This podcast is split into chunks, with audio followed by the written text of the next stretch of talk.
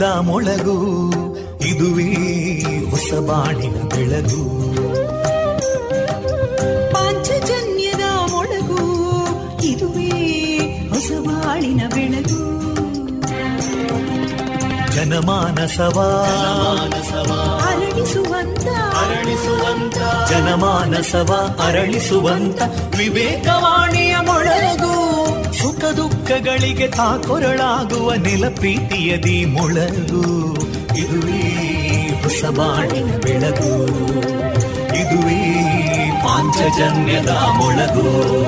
ಇದುವೇ ಪಾಂಚಜನ್ಯದ ಮೊಳಗು.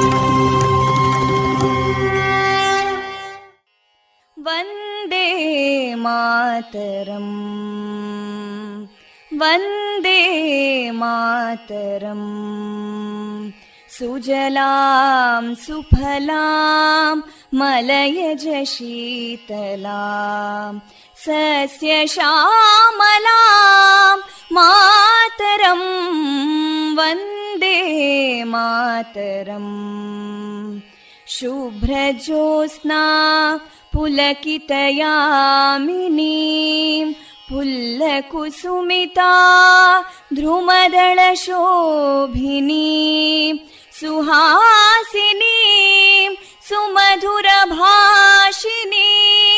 सुखदां वरदां मातरं वन्दे मातरम् कोटि कोटि कण्ठा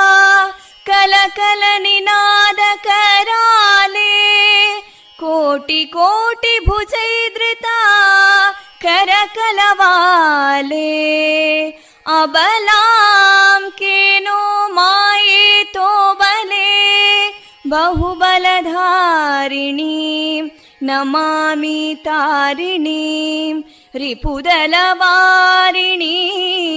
ಮಾತರಂ, ವಂದೇ ಮಾತರಂ. ತುಮಿ ವಿದ್ಯಾ, ತುಮಿ ಧರ್ಮ तुमि विद्या तुमि धर्मा तुमि हृदि तुमि मर्मा त्वं हि प्राणा शरीरे बाहुते तुमि मा शक्ति हृदये तुमि मा भक्ति तोमारयी प्रतिमा गडी मन्दिरे मन्दिरे वन्दे मातरम् त्वं हि दुर्गा दशप्रहरणधारिणीं कमलां कमलदलविहारिणीं वाणीं विद्यादायिनीं नमामि त्वां नमामि कमलाम् अमलामतुलां सुजलां सुफलां मातरम् वन्दे मातरम् श्यामलां सरलां सुस्मितां भूषितां धरणीं भरणीं मातरम् वन्दे मातरम् वन्दे मातरम्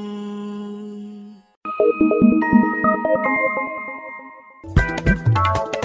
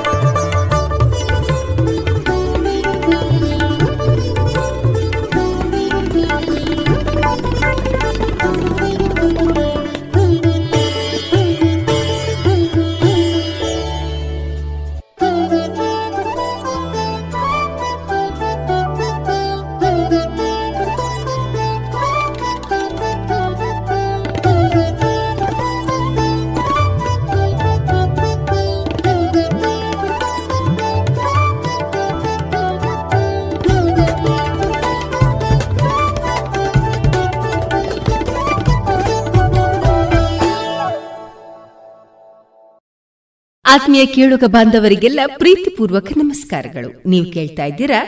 ವಿವೇಕಾನಂದ ವಿದ್ಯಾವರ್ಧಕ ಸಂಘ ಪ್ರವರ್ತಿತ ಸಮುದಾಯ ಬಾನುಲಿ ಕೇಂದ್ರ, ರೇಡಿಯೋ ಪಾಂಚಜನ್ಯ ತೊಂಬತ್ತು ಬಿಂದು ಎಂಟು ಸ್ವರತರಾಂಗ ಇದು ಜೀವ ಜೀವದ ಸ್ವರ ಸಂಚಾರ. ಪ್ರಿಯ ಶ್ರೋತೃ ಬಾಂಧವರೆಲ್ಲರಿಗೂ ನಾನು ತೇಜಸ್ವಿ ರಾಜೇಶ್ ಮಾಡುವ ಪ್ರೀತಿಪೂರ್ವಕ ನಮಸ್ಕಾರಗಳು. ಜುಲೈ ಇಪ್ಪತ್ತ ಎಂಟು, ಶುಕ್ರವಾರ ಎಲ್ಲರಿಗೂ ಶುಭವಾಗಲಿ ಹಾಗೂ ಜಯವಾಗಲಿ ಎಂದು ಹಾರೈಸಿದ ಕೇಳುಗ ಮಿತ್ರರೇ, ನಿನ್ನ ತಪ್ಪು ಇಲ್ಲದೆ ಯಾರು ನಿನ್ನನ್ನು ನಿಂದಿಸಿದ್ರೆ ಪ್ರತಿಕಾರ ತೀರಿಸಲು ನಿನ್ನ ಕೈಯಲ್ಲಿ ಆಗದಿದ್ರೂ ಕಾಲ ಅವರನ್ನ ತಪ್ಪದೆ ಶಿಕ್ಷಿಸುತ್ತದೆ. ಏಕೆಂದರೆ ಅವರು ಮಾಡಿದ ಕರ್ಮಗಳಿಗೆ ಅವರೇ ಶಿಕ್ಷೆಯನ್ನ ಅನುಭವಿಸಬೇಕು ಎನ್ನುವ ಶ್ರೀಕೃಷ್ಣ ಸಂದೇಶವನ್ನ ಎಲ್ಲ ಪಾಂಚಜನ್ಯ ಮಿತ್ರರಿಗೆ ಸಾರ್ಥ ನಮ್ಮ ನಿಲಯದಿಂದ ಈ ದಿನ ಪ್ರಸಾರಗೊಳ್ಳಲಿರುವಂತಹ ಕಾರ್ಯಕ್ರಮಗಳ ವಿವರಗಳು ಇಂತಿವೆ.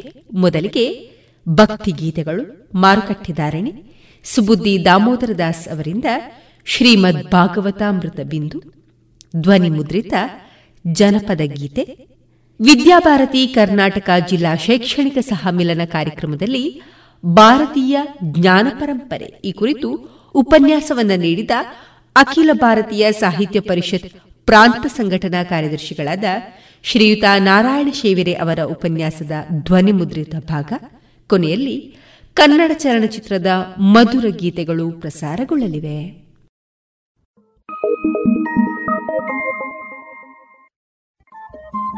ರೇಡಿಯೋ ಪಾಂಚಜನ್ಯ ತೊಂಬತ್ತು ಬಿಂದು ಎಂಟು ಎಫ್ಎಂ ಸಮುದಾಯ ಬಾನುಲಿ ಕೇಂದ್ರ ಪುತ್ತೂರು. ಇದು ಜೀವ ಜೀವದ ಸ್ವರ ಸಂಚಾರ.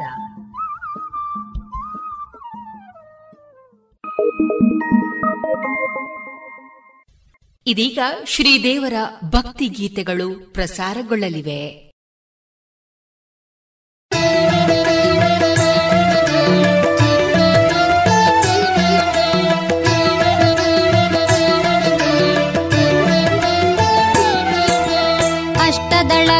ಪರ್ವತಗಳಲ್ಲಿ ಪಶ್ಚಿಮ ದಳದ ಮಧ್ಯದಲ್ಲಿ ನೆಲೆಸಿದ ದೇವಿ ಶಕ್ತಿ ಸ್ವರೂಪಿಣಿ ಚಾಮುಂಡೇಶ್ವರಿ. ನಮೋ ನಮೋ. ಚಂಡಮುಂಡಾಸುರ ಅಸುರರ ವಧಿಸಿ ಚಾಮುಂಡ ನಾಮವ ಪಡೆದವಳೆ. ಮಹಿಷ ಮರ್ದಿನಿ ಸಿಂಹವಾಹಿನಿ ಚಾಮುಂಡೇಶ್ವರಿ. ನಮೋ ನಮೋ.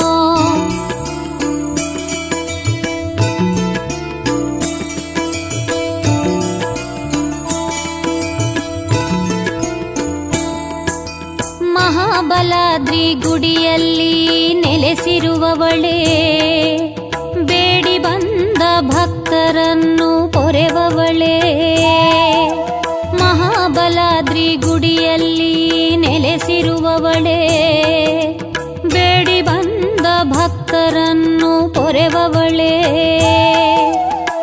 ಮಹಿಷೂರಾಗಿರಿಯವಳೆ ಶುಭ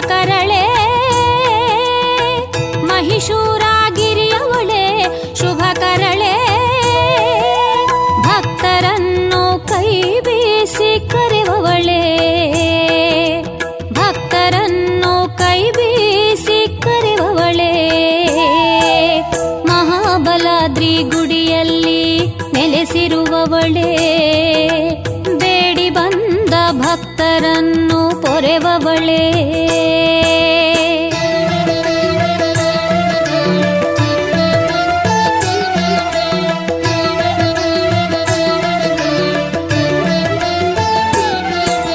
ಪರಶಿವ ಮೋಹಿನಿ ಸುರನರ ಮೋಹಿನಿ ಕರಿರಿಪುವಾಹಿನಿ ಚಾಮುಂಡಿ. अरिरिपुवाहिनि हितमितभाषिणि श्रुतिततिघोषिणि रणचण्डी प्रतिपतिपोषिणि यति कृतितोषिणि अहितविभेदिनि नमो नमो विहितविनोदिनि महिषनिषोदिनि श्री आदिशक्ति नमो नमो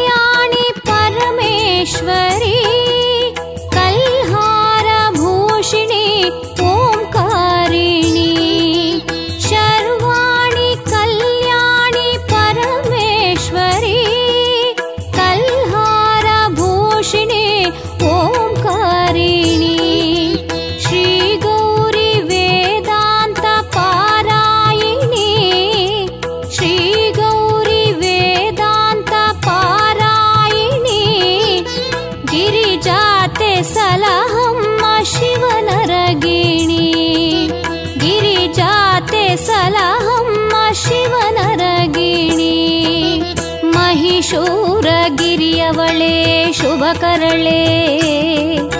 ಭಕ್ತರನ್ನು ಕೈ ಬೀಸಿ ಕರೆವವಳೆ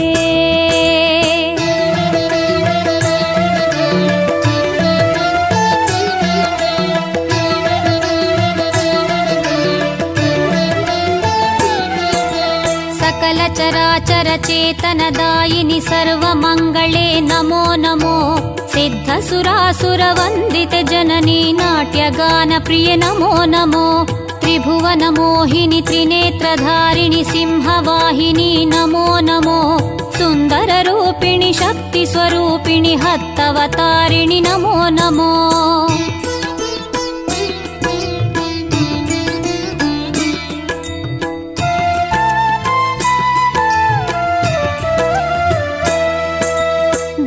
ದುರಿತಗಳ ಕಳೆವವಳೆ ರಾಜೇಶ್ವರಿ.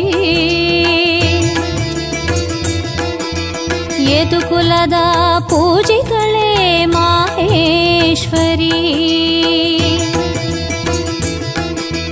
ದುರಿತಗಳ ಕಳೆವವಳೆ ರಾಜೇಶ್ವರಿ. ಯದುಕುಲದ ಪೂಜಿತಳೆ ಮಾಹೇಶ್ವರಿ ದರ್ಶನವ ನೀಡಮ್ಮ ವಿಶ್ವೇಶ್ವರಿ ದರ್ಶನವ ನೀಡಮ್ಮ ವಿಶ್ವೇಶ್ವರಿ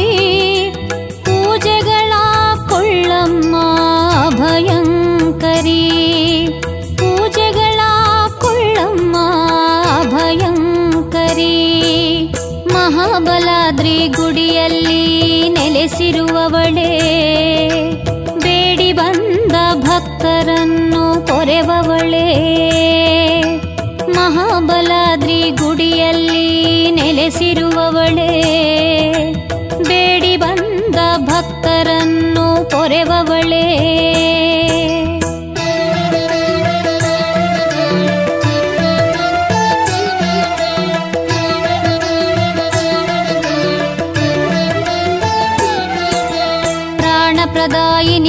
శక్తి ప్రచోదిని మంత్ర నివాసిని నమో నమో.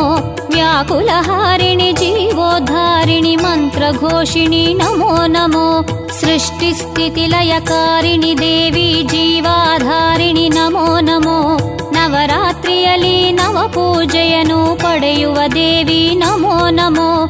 చాముండి దేవి నమో నమో. చాముండి దేవి నమో నమో.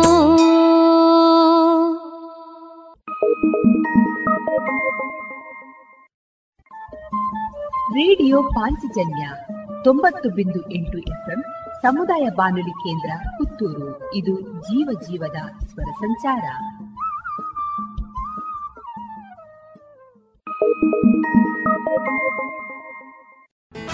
Radhas silk textile readymade family showroom court ರಸ್ತೆ ಪುತ್ತೂರಿನಲ್ಲಿ ನಡೆಯಲಿದೆ ಮಾನ್ಸೂನ್ ಮೇಳ, ಆಗಸ್ಟ್ ಒಂದರಿಂದ. ಅತಿ ಕಡಿಮೆ ಬೆಲೆ ಪ್ರತಿದಿನ ಹೊಸ ಸಂಗ್ರಹದೊಂದಿಗೆ ಪುತ್ತೂರಿನ ಫ್ಯಾಷನ್ ಲೋಕದ ಮಹಾ ಉತ್ಸವ ಮಾನ್ಸೂನ್ ಮೇಳ ರಾಧಾಸ್ನಲ್ಲಿ. ಮತ್ಯಾಕೆ ಬನ್ನಿ, ನಮ್ಮ ಸಂಗ್ರಹ ನಿಮ್ಮ ಆಯ್ಕೆ ರಾಧಾಸ್ನಲ್ಲಿ.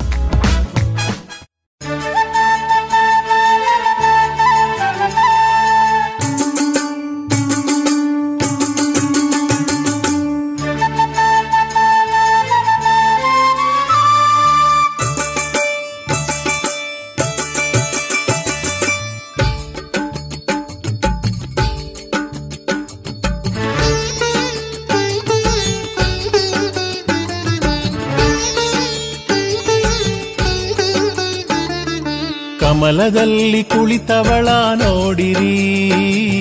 ಕಮಲ ಧೂವ ಮೊಗದವಳ ನೋಡಿರಿ. ಕಮಲದಳದ ಕಣ್ಣವಳ ನೋಡಿರಿ. ಕಮಲ ಅರಳು ನಗೆಯವಳ ನೋಡಿರಿ. ಕಮಲ ಕರಳ ನೋಡಿರಿ ಕರ ಕಮಲೆಯ ಬೇಡಿರಿ. ಕಮಲ ಕರಳ ನೋಡಿರಿ ಕರ ಕಮಲೆಯ ಬೇಡಿರಿ. ಕಮಲ ಚರಣ ನೋಡಿರಿ.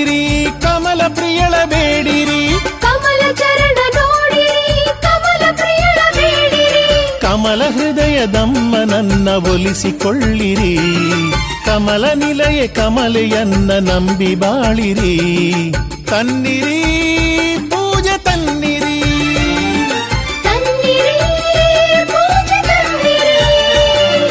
ಶುಕ್ರವಾರ ಪ್ರಿಯಳಿವಳು ಕಮಲ ಹಾಸಿನೇ. ಕಮಲದಲ್ಲಿ ಕುಳಿತವಳ ನೋಡಿರಿ. ಕಮಲ ಧೂವ ಮೊಗದವಳ ನೋಡಿರಿ.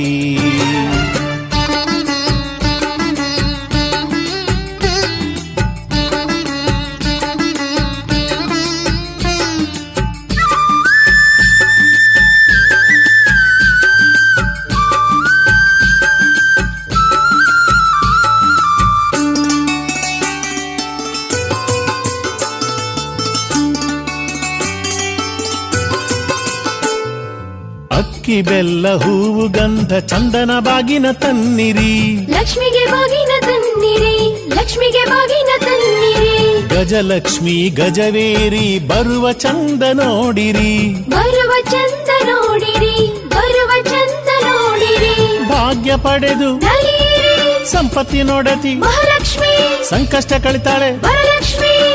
ಭಾಗ್ಯ ಪಡೆದು ನಲೀರಿ, ಸಂಪತ್ತಿ ನೋಡತ್ತಿ ಧೈರ್ಯ ಲಕ್ಷ್ಮಿ, ಸಂಕಷ್ಟ ಕಳಿತಾಳೆ ವರಲಕ್ಷ್ಮಿ, ಭಕ್ತರ ಮನೆಯಲ್ಲಿ ಸ್ಥಿರವಾಗಿ ನೆಲೆಸಿ ಪೊರೆವಳು ಲಕ್ಷ್ಮಿ ಕಮಲದಲ್ಲಿ ಕುಳಿತವಳ ನೋಡಿರಿ ಕಮಲ ಧೂವ ಮೊಗದವಳ ನೋಡಿರಿ.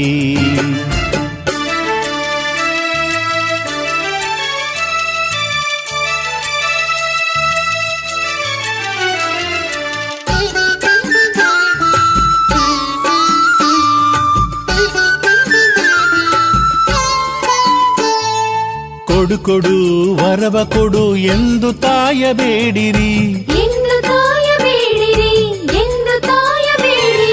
ಬಿಡು ಬಿಡು ಕೋಪ ತಾಯಿ ಎಂದು ಅಮ್ಮನ ಬೇಡಿರಿ ಶಿರವ ಬಾಗಿ ಅಮ್ಮನ ನಾಮ ಸ್ಮರಿಸಿರಿ. ಭಯ ಭಕ್ತಿಲಿ ಪೂಜೆ ಶಿರವ ಬಾಗಿ ಪಾದಕ್ಕೆ ನಮಿಸಿ ಅಮ್ಮನ ನಾಮ ನಿತ್ಯ ಸ್ಮರಿಸಿ ಭಯ ಭಕ್ತಿಲಿ ಪೂಜೆಯ ಸಲ್ಲಿಸಿ ಅಡಿಯ ಮಡಿಲ ಒಡಲ ಕುಸುಮ ಪ್ರಸಾದ ಬಯಸಿ. ಕಮಲದಲ್ಲಿ ಕುಳಿತವಳ ನೋಡಿರಿ. ಕಮಲ ಧೂವ ಮೊಗದವಳ ನೋಡಿರಿ.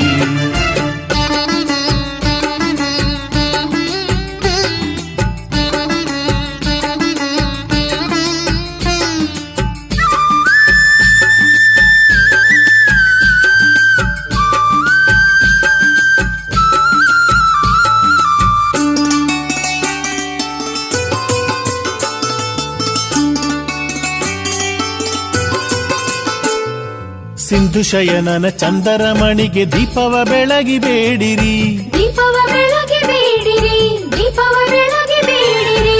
ಇಂದ್ರನ ಪೊರೆದ ಶ್ರೀಲಕ್ಷ್ಮಿಗೆ ತಪ್ಪದೆ ನೈವೇದ್ಯ ತನ್ನಿರಿ. ತಪ್ಪದೆ ನೈವೇದ್ಯ ತನ್ನಿರಿ ತಪ್ಪದೆ ನೈವೇದ್ಯ ತನ್ನಿರಿ.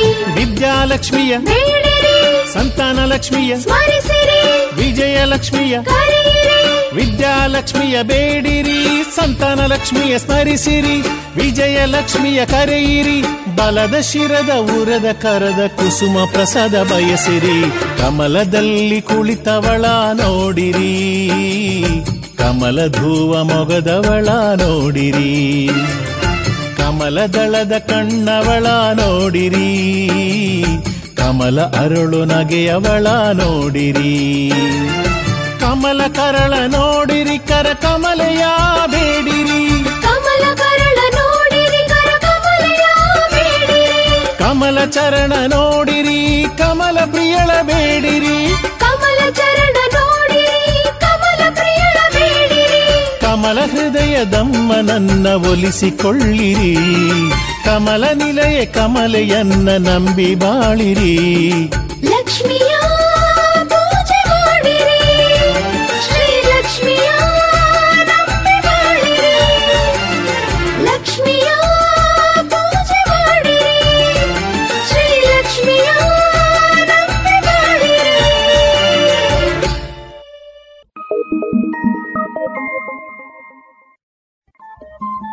Radio Panchajanya.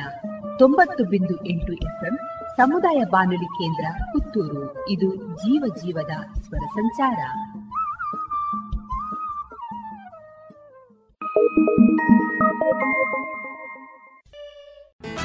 Radhas silk textile readymade family showroom court ರಸ್ತೆ ಪುತ್ತೂರಿನಲ್ಲಿ ನಡೆಯಲಿದೆ ಮಾನ್ಸೂನ್ ಮೇಳ, ಆಗಸ್ಟ್ ಒಂದರಿಂದ.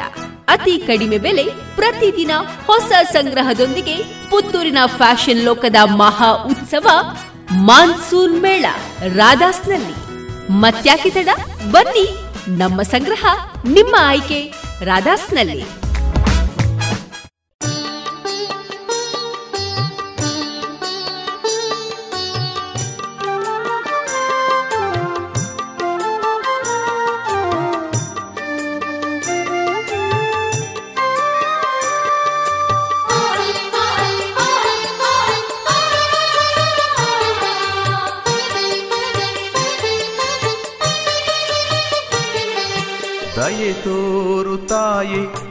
ಜಗದಾಂಬಿಕೆಯೇ, ಜಗದಾದಿ ದೇವಿ ಓ ಶಂಕರಿಯೇ.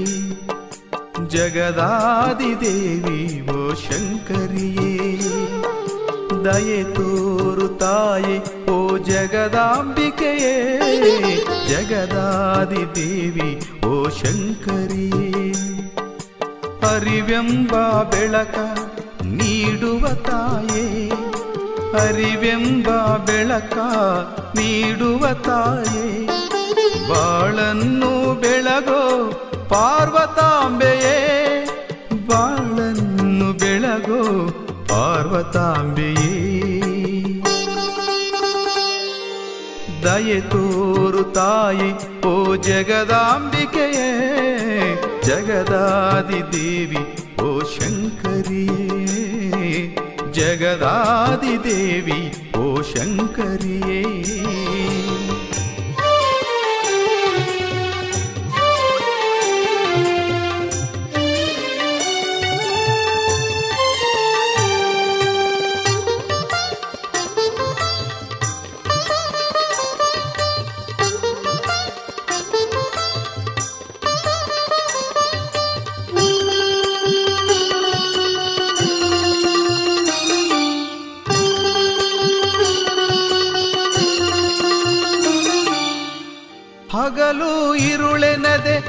ಸೇವೆ ಮಾಡುವೆ ಸೇವೆಗೆ ಒಲಿವವಳೆ ಶಿವಶಂಕರಿಯೇ. ಹಗಲು ಇರುಳೆನದೆ ನಿನ್ನ ಸೇವೆ ಮಾಡುವೆ. ಸೇವೆಗೆ ಒಲಿವವಳೆ ಶಿವಶಂಕರಿಯೇ.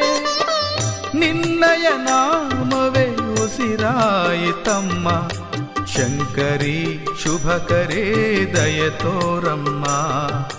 ದಯ ತೋರಮ್ಮ ದಯ ತೋರು ತಾಯಿ ಓ ಜಗದಾಂಬಿಕೆಯೇ ಜಗದಾದಿ ದೇವಿ ಓ ಶಂಕರಿಯೇ ಜಗದಾದಿ ದೇವಿ ಓ ಶಂಕರಿಯೇ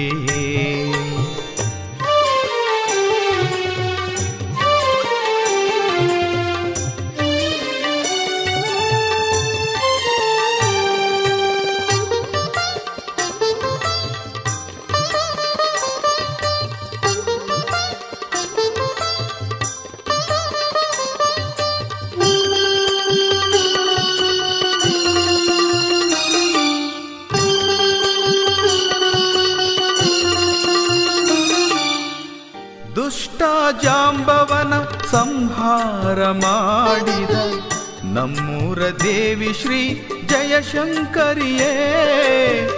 ದುಷ್ಟ ಜಾಂಬವನ ಸಂಹಾರ ಮಾಡಿದ ನಮ್ಮೂರ ದೇವಿ ಶ್ರೀ ಜಯಶಂಕರಿಯೇ. ಹಸುಗೂಸುಗಳ ಸಂತೈಸಿದವಳಿ,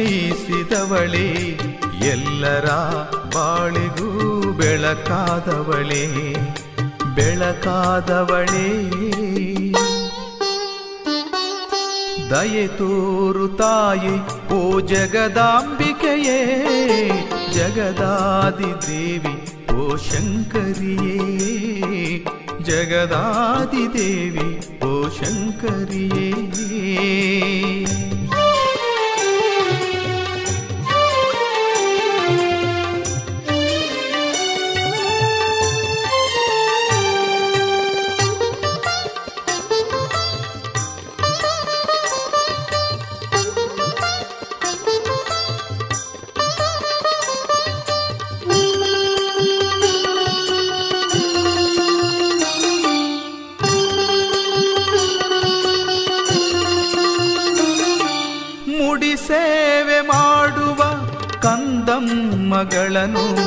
ಮನಸಾರೆ ಹರಸಿ, ಕಾಯೋ ಜನನಿ ಸೇವೆ ಮಾಡುವ ಕಂದಮ್ಮಗಳನ್ನು ಮನಸಾರೆ ಹರಸಿ, ಕಾಯೋ ಜನನಿ.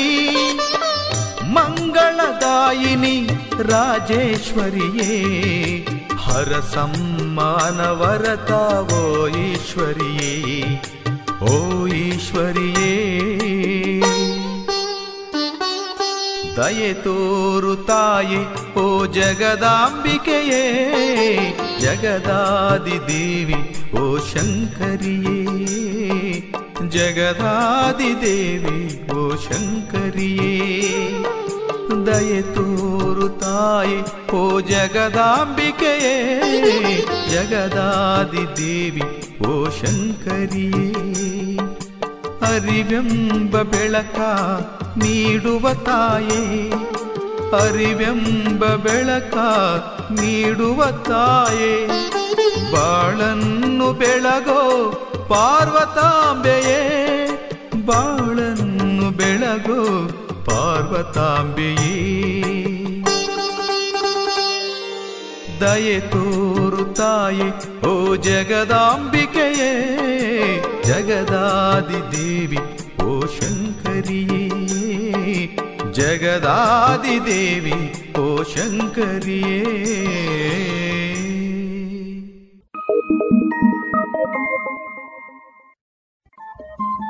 ರೇಡಿಯೋ ಪಾಂಚಜನ್ಯ ತೊಂಬತ್ತು ಬಿಂದು ಎಂಟು ಎಫ್ಎಂ ಸಮುದಾಯ ಬಾನುಲಿ ಕೇಂದ್ರ ಪುತ್ತೂರು. ಇದು ಜೀವ ಜೀವದ ಸ್ವರ ಸಂಚಾರ.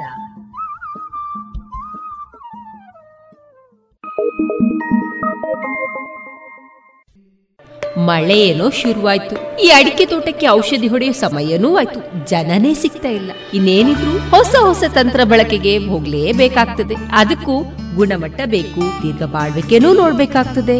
ಈ ವಿವಿಧ ರೀತಿಯ ಪವರ್ ಸ್ಪ್ರೇಯರ್ಗಳು, ಕಾರ್ಬನ್ ದೋಟಿಗಳು, ಮರವನ್ನೇರಿ ಔಷಧಿ ಹೊಡೆಯುವಂತಹ ರಿಮೋಟ್ ಯಂತ್ರಗಳು ಇವೆಲ್ಲ ಎಲ್ಲಿ ಸಿಗ್ತದೆ? ಸಾಯಾ ಎಂಟರ್ಪ್ರೈಸಸ್. ನಮ್ಮನೆ ತೋಟದಲ್ಲಿ ಅಥವಾ ನಮ್ಮನೆ ಸುತ್ತಲೂ ಹುಲ್ಲು ಕತ್ತರಿಸುವಂತಹ weed cutters ಕ್ಲೀನಿಂಗ್ಗೆ high pressure washers blowers lawn mowers ವಿವಿಧ ನಮೂನೆಯ ಗಾರ್ಡನಿಂಗ್ಗೆ ಟೂಲ್ಗಳು ವೀಡ್ ಮ್ಯಾಟ್ಗಳು ಜೊತೆಗೆ ಕೌ ಮ್ಯಾಟ್ಗಳು ಇವೆಲ್ಲ ಎಲ್ಲಿ ಸಿಗ್ತದೆ? ಸಾಯಾ ಎಂಟರ್ಪ್ರೈಸಸ್. ಹೌದಾ? ಅಡಿಕೆ ಸುಲಿಯುವ ಯಂತ್ರಗಳು ಪಾಲಿಷರ್ಗಳು ಚಾಫ್ ಕಟರ್ಗಳು ಇದು ಇದೆ ಅಲ್ವಾ? ಹಾ ಹಾಗಾದ್ರೆ ಸಾಯ ಇರುದಾದ್ರೂ ಎಲ್ಲಿ? ಸಾಯಾ ಎಂಟರ್ಪ್ರೈಸಸ್. ಎಪಿಎಂಸಿ ರಸ್ತೆ ಪುತ್ತೂರು ಹಾಗೂ ವಿಟ್ಲ ಮಂಗಳೂರು ಮೂಡಿಬಿದ್ರೆ ಕಿನ್ನಿಗೋಳಿ ಸುಳ್ಯ ಕಡಬ ಬೆಳ್ತಂಗಡಿ ಜೊತೆಗೆ ಬದಿಯಡ್ಕ ಉಪ್ಪಳ ಕಾಂಜಂಗಡ್ಗಳಲ್ಲಿಯೂ ಶಾಖೆಗಳಿವೆ. ಸಾಯಾ ಶೋರೂಮ್ಗೆ ವಿಸಿಟ್ ಮಾಡಿ ಕೃಷಿ ಯಂತ್ರೋಪಕರಣಗಳ ಮಾಹಿತಿ ಪಡೆದುಕೊಳ್ಳಿ. ಕಾಂಟ್ಯಾಕ್ಟ್ ಒಂಬತ್ತು ನಾಲ್ಕು ನಾಲ್ಕು ಎಂಟು ಏಳು ಆರು ಐದು ಎಂಟು ಐದು ಎರಡು. ಸರಿ ಹಾಗಾದ್ರೆ ಈ ಟೂಲ್ ಬಗ್ಗೆ ಹೇಳಿದ್ರಲ್ಲ ಇದೊಂದು ಔಷಧಿ ಎಲ್ಲಿ ಸಿಗಬಹುದು? Saya medicals near Saya. APMC ರಸ್ತೆ ಪುತ್ತೂರು. ಮುತ್ತಿನ ನಗರಿ ಪುತ್ತೂರಿನ ಫ್ಯಾಷನ್ ಲೋಕದ ಮಹಾ ಉತ್ಸವ ಮಾನ್ಸೂನ್ ಮೇಳ, ರಾಧಾಸ್ನಲ್ಲಿ. ಅತಿ ಕಡಿಮೆ ಬೆಲೆ, ಪ್ರತಿದಿನ ಹೊಸ ಸಂಗ್ರಹದೊಂದಿಗೆ ಮಾನ್ಸೂನ್ ಮೇಳ ನಡೆಯಲಿದೆ ಆಗಸ್ಟ್ ಒಂದರಿಂದ. Silks, textile, readymade family showroom, Radhas, court ರಸ್ತೆ, ಪುತ್ತೂರು.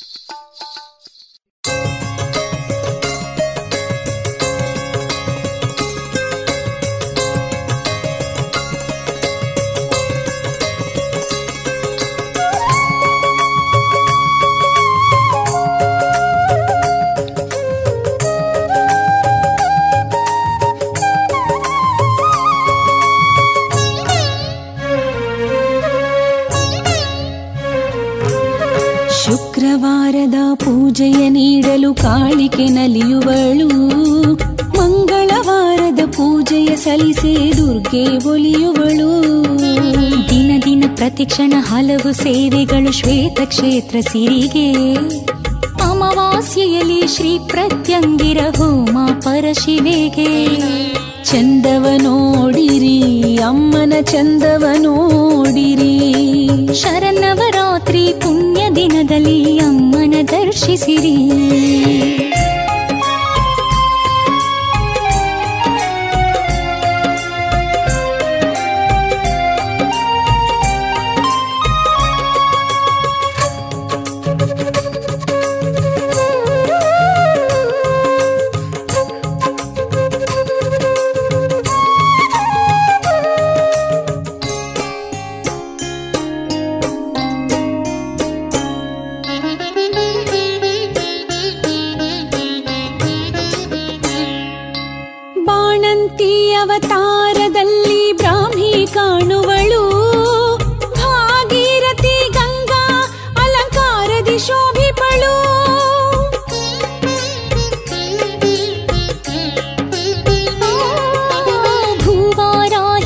ವೈಷ್ಣವಿ ಸುಂದರ ಅಲಂಕಾರದವಳು.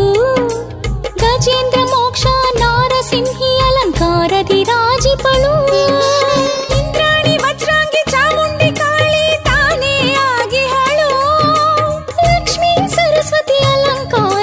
ಹರುಷವ ಹೊಂದುವಳು. ನವರಾತ್ರಿ ಪ್ರಿಯಳು, ಶುಕ್ರವಾರದ ಪೂಜೆಯ ನೀಡಲು ಕಾಳಿಕೆ ನಲಿಯುವಳು. ಮಂಗಳವಾರದ ಪೂಜೆಯ ಸಲ್ಲಿಸೆ ದುರ್ಗೆ ಒಲಿಯುವಳು. ದಿನ ದಿನ ಪ್ರತಿಕ್ಷಣ ಹಲವು ಸೇವೆಗಳು ಶ್ವೇತ ಕ್ಷೇತ್ರ ಸಿರಿಗೆ. ಅಮಾವಾಸ್ಯೆಯಲ್ಲಿ ಶ್ರೀ ಪ್ರತ್ಯಂಗಿರ ಹೋಮ ಪರಶಿವೆಗೆ ಚಂದವ ನೋಡಿರಿ ಅಮ್ಮನ ಚಂದವ ನೋಡಿರಿ ಶರನವರಾತ್ರಿ ಪುಣ್ಯ ದಿನದಲ್ಲಿ ಅಮ್ಮನ ದರ್ಶಿಸಿರಿ.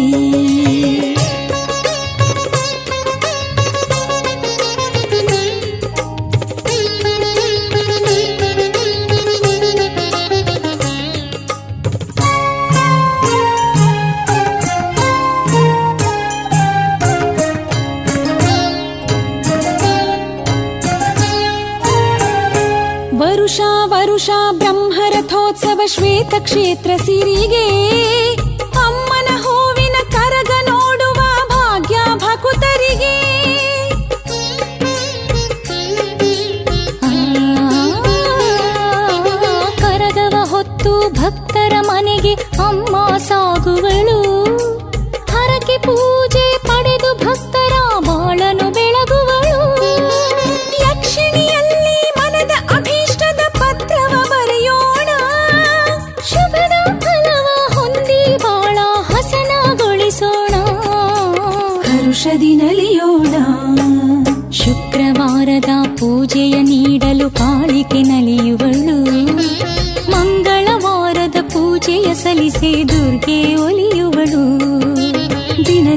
ಪ್ರತಿಕ್ಷಣ ಹಲವು ಸೇವೆಗಳು ಶ್ವೇತ ಕ್ಷೇತ್ರ ಸಿರಿಗೆ. ಅಮಾವಾಸ್ಯೆಯಲ್ಲಿ ಶ್ರೀ ಪ್ರತ್ಯಂಗಿರ ಹೋಮ ಪರಶಿವಿಗೆ ಚಂದವ ನೋಡಿರಿ, ಅಮ್ಮನ ಚಂದವ ನೋಡಿರಿ. ಶರನ್ನವರಾತ್ರಿ ಪುಣ್ಯ ದಿನದಲ್ಲಿ ಅಮ್ಮನ ದರ್ಶಿಸಿರಿ.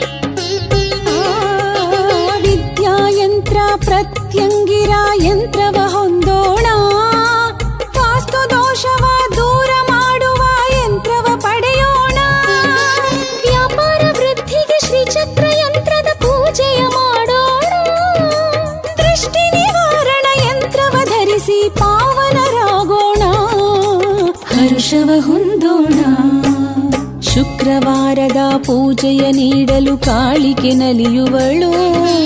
ಮಂಗಳವಾರದ ಪೂಜೆಯ ಸಲ್ಲಿಸೆ ದುರ್ಗೆ ಒಲಿಯುವಳು. ದಿನ ದಿನ ಪ್ರತಿಕ್ಷಣ ಹಲವು ಸೇವೆಗಳು ಶ್ವೇತ ಕ್ಷೇತ್ರ ಸಿರಿಗೆ. ಅಮಾವಾಸ್ಯೆಯಲ್ಲಿ ಶ್ರೀ ಪ್ರತ್ಯಂಗಿರ ಹೋಮ ಪರಶಿವಿಗೆ ಚಂದವ ನೋಡಿರಿ, ಅಮ್ಮನ ಚಂದವ ನೋಡಿರಿ. ಶರನ್ನವರಾತ್ರಿ ಪುಣ್ಯ ದಿನದಲ್ಲಿ ಅಮ್ಮನ ದರ್ಶಿಸಿರಿ. ಚಂದವ ನೋಡಿರಿ ಅಮ್ಮನ ಚಂದವ ನೋಡಿರಿ.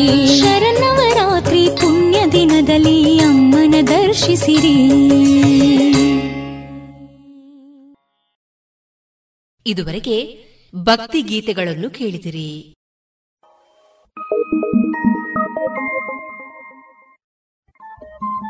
ರೇಡಿಯೋ ಪಾಂಚಜನ್ಯ ತೊಂಬತ್ತು ಬಿಂದು ಎಂಟು ಎಫ್ಎಂ ಸಮುದಾಯ ಬಾನುಲಿ ಕೇಂದ್ರ ಪುತ್ತೂರು. ಇದು ಜೀವ ಜೀವದ ಸ್ವರ ಸಂಚಾರ.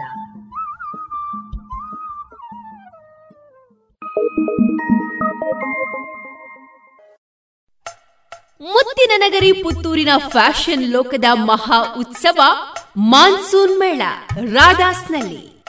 ಅತಿ ಕಡಿಮೆ ಬೆಲೆ ಪ್ರತಿದಿನ ಹೊಸ ಸಂಗ್ರಹದೊಂದಿಗೆ ಮಾನ್ಸೂನ್ ಮೇಳ ನಡೆಯಲಿದೆ. ಆಗಸ್ಟ್ ಒಂದರಿಂದ silks, textile, readymade family showroom, Radhas, court ರಸ್ತೆ, ಪುತ್ತೂರು. ಇನ್ನು ಮುಂದೆ ಕೇಳಿ ಶ್ರೀಮದ್ ಭಾಗವತಾಮೃತ ಬಿಂದು. ವಾಚಿಸುವವರು ಸುಬುದ್ದಿ ದಾಮೋದರ ದಾಸ್. ಈ ಕಾರ್ಯಕ್ರಮದ ಪ್ರಸ್ತುತಿ ಇಸ್ಕಾನ್ ಶ್ರೀ ಶ್ರೀ ರಾಧಾ ಗೋವಿಂದ ಮಂದಿರ, ಮಂಗಳೂರು. ಹರೇ ಕೃಷ್ಣ. ಎಲ್ಲ ಕೇಳುಗರಿಗೂ ಶ್ರೀಮದ್ ಭಾಗವತದ ಅಧ್ಯಯನಕ್ಕೆ ಸ್ವಾಗತ. ಶ್ರೀಮದ್ ಭಾಗವತದ ಒಂಬತ್ತನೆಯ ಸ್ಕಂದದಲ್ಲಿ ದುರ್ವಾಸ ಮುನಿಗಳು ಸುದರ್ಶನ ಚಕ್ರದಿಂದ ಬಾಧಿತರಾಗಿ ಎಲ್ಲೆಂದರಲ್ಲಿಗೆ ಓಡಿದರು ಎಂಬ ವಿಷಯವನ್ನು ನಾವು ಕಳೆದ ಸಂಚಿಕೆಯಲ್ಲಿ ನೋಡಿದ್ದೇವೆ. ಅವರು ಎಲ್ಲೇ ಹೋದರೂ ಸಹನಾತೀತವಾದ ಸುದರ್ಶನ ಚಕ್ರದ ಜ್ವಾಲೆಯು ಅವರನ್ನು ಹಿಂಬಾಲಿಸುತ್ತಿದ್ದುದನ್ನು ಕಂಡರು. ಭಯಾವೃತರಾಗಿದ್ದ ದುರ್ವಾಸ ಮುನಿಗಳು ಆಶ್ರಯಕ್ಕಾಗಿ ಎಲ್ಲೆಡೆ ಓಡತೊಡಗಿದರು. ಎಲ್ಲೂ ಆಶ್ರಯ ಸಿಗದಾಗ ಕೊನೆಗೆ ಬ್ರಹ್ಮನಲ್ಲಿಗೆ ಹೋಗಿ ಹೇ ಬ್ರಹ್ಮದೇವನೇ, ದೇವೋತ್ತಮ ಪರಮಪುರುಷನು ಕಳುಹಿಸಿರುವ ಈ ಸುದರ್ಶನ ಚಕ್ರದ ಜ್ವಾಲೆಗಳಿಂದ ನನ್ನನ್ನು ಕರುಣೆಯಿಟ್ಟು ಪಾರು ಮಾಡು ಎಂದು ಭಿನ್ನವಿಸಿದರು. ಬ್ರಹ್ಮದೇವನು ನುಡಿದನು, ದ್ವಿತೀಯ ಪರಾರ್ಧದ ಅಂತ್ಯಭಾಗದಲ್ಲಿ ಭಗವಂತನ ಲೀಲೆಗಳು ಅಂತ್ಯಗೊಳ್ಳುವಾಗ ವಿಷ್ಣುವು ತನ್ನ ಹುಬ್ಬಿನ ಚಲನೆಯಿಂದ ಸಕಲ ಗ್ರಹವ್ಯೂಹಗಳನ್ನು ಲಯಗೊಳಿಸುವನು. ಮಹರ್ಷಿಗಳು, ಮಾನವರು ಮತ್ತು ದೇವತೆಗಳ ಒಡೆಯನಾದ ನಾನು ದೇವೋತ್ತಮ ಪರಮಪುರುಷನಾದ ವಿಷ್ಣುವಿಗೆ ಶರಣಾಗಿ ತಲೆಬಾಗಿ ನಮಿಸಿ ಜೀವಿಗಳ ಹಿತಾರ್ಥಕ್ಕೆಂದು ಅವನ ಅನುಜ್ಞೆಗಳನ್ನು ಪಾಲಿಸುತ್ತೇನೆ. ಭಗವದ್ಗೀತೆಯಲ್ಲಿ ಹೀಗೆ ಹೇಳಲಾಗಿದೆ. ಮೃತ್ಯು ಸರ್ವ ಹರಶ್ಚಾಹಂ. ದೇವೋತ್ತಮ ಪರಮಪುರುಷನು ಮೃತ್ಯುವಾಗಿ ಅಥವಾ ಕಾಲದ ಪರಮೋನ್ನತ ನಿಯಾಮಕನಾಗಿ ಹತ್ತಿರ ಬಂದಾಗ ಅವನು ಎಲ್ಲವನ್ನೂ ಕೊಂಡೊಯ್ಯುತ್ತಾನೆ. ಬೇರೆ ಮಾತುಗಳಲ್ಲಿ ಹೇಳುವುದಾದರೆ, ನಾವು ಹೊಂದಿರುವ ಸಕಲ ವೈಭವ ಪ್ರತಿಷ್ಠೆಗಳನ್ನು ದೇವೋತ್ತಮ ಪರಮಪುರುಷನು ಯಾವುದೋ ಒಂದು ನಿರ್ದಿಷ್ಟ ಉದ್ದೇಶಕ್ಕಾಗಿ ನೀಡಿರುವನು. ಭಗವಂತನಿಗೆ ಶರಣಾದ ಆತ್ಮಕ್ಕೆ ಅವನ ಆಜ್ಞೆಗಳನ್ನು ಪಾಲಿಸುವುದು ಕರ್ತವ್ಯವಾಗಿದೆ. ಭಗವಂತನನ್ನು ಯಾರೂ ಅಲಕ್ಷಿಸಲಾರರು. ಹೀಗಿರುತ್ತಾ ಪ್ರಬಲವಾದ ಸುದರ್ಶನ ಚಕ್ರದಿಂದ ತಪ್ಪಿಸಿಕೊಳ್ಳುವ ಸಲುವಾಗಿ ದುರ್ವಾಸ ಮುನಿಗಳಿಗೆ ಆಶ್ರಯ ನೀಡಲು ಬ್ರಹ್ಮನು ನಿರಾಕರಿಸಿದನು. ಸುದರ್ಶನ ಚಕ್ರದ ಅಗ್ನಿಜ್ವಾಲೆಗಳಿಂದ ಬಹುವಾಗಿ ಘಾಸಿಪಡುತ್ತಿದ್ದ ದುರ್ವಾಸ ಮುನಿಗಳಿಗೆ ಆಶ್ರಯ ಕೊಡಲು ಬ್ರಹ್ಮನು ನಿರಾಕರಿಸಿದಾಗ ಅವರು ಮಹಾದೇವನಾದಂತಹ ಶಿವನ ವಾಸಸ್ಥಾನವಾದ ಕೈಲಾಸದಲ್ಲಿ ಆಶ್ರಯ ಪಡೆಯಲು ಪ್ರಯತ್ನಪಟ್ಟರು. ಮಹಾದೇವ ಶಿವನು ಹೀಗೆ ಹೇಳಿದನು, ನನ್ನ ಪ್ರಿಯ ಪುತ್ರನೇ, ಭೂತ ಭವಿಷ್ಯ ವರ್ತಮಾನಗಳು ನನಗೆ ತಿಳಿದಿವೆ. ಹಾಗೆಯೇ ಸನತ್ಕುಮಾರ, ನಾರದ ಪರಮಪೂಜ್ಯನಾದ ಬ್ರಹ್ಮ, ಕಪಿಲ, ವ್ಯಾಸದೇವ, ದೇವಲ, ಯಮರಾಜ, ಆಸುರಿ, ಮರೀಚಿಯೇ ಮೊದಲಾದ ಖ್ಯಾತ ಮಹರ್ಷಿಗಳು ಮತ್ತಿತರ ಮಹಾಪುರುಷರು ಪರಿಪೂರ್ಣತೆಯನ್ನು ಸಾಧಿಸಿದ್ದಾರೆ. ಹಾಗಿದ್ದು ಭಗವಂತನ ಮಾಯಾಶಕ್ತಿಯು ನಮ್ಮನ್ನು ಆವರಿಸಿರುವುದರಿಂದ ಆ ಮಾಯಾಶಕ್ತಿಯ ವಿಸ್ತಾರವನ್ನು ಗ್ರಹಿಸಲು ಅಸಮರ್ಥರಾಗಿದ್ದೇವೆ. ನೀನು ದೇವೋತ್ತಮ ಪರಮಪುರುಷನೆಡೆಗೆ ಹೋಗಿ ಪರಿಹಾರಕ್ಕಾಗಿ ಭಿನ್ನವಿಸಿಕೊಳ್ಳಬೇಕು ಏಕೆಂದರೆ ಈ ಸುದರ್ಶನ ಚಕ್ರವನ್ನು ಸಹಿಸುವುದು ನಿನಗೆ ದುಸ್ಸಾಧ್ಯವಾಗಿದೆ. ನೀನು ವಿಷ್ಣುವಿನಲ್ಲಿಗೆ ಹೋಗು. ಅವನು ನಿಜವಾಗಿಯೂ ಕರುಣೆ ತೋರಿ ನಿನಗೆ ಸನ್ಮಂಗಳವನ್ನು ಅನುಗ್ರಹಿಸುತ್ತಾನೆ.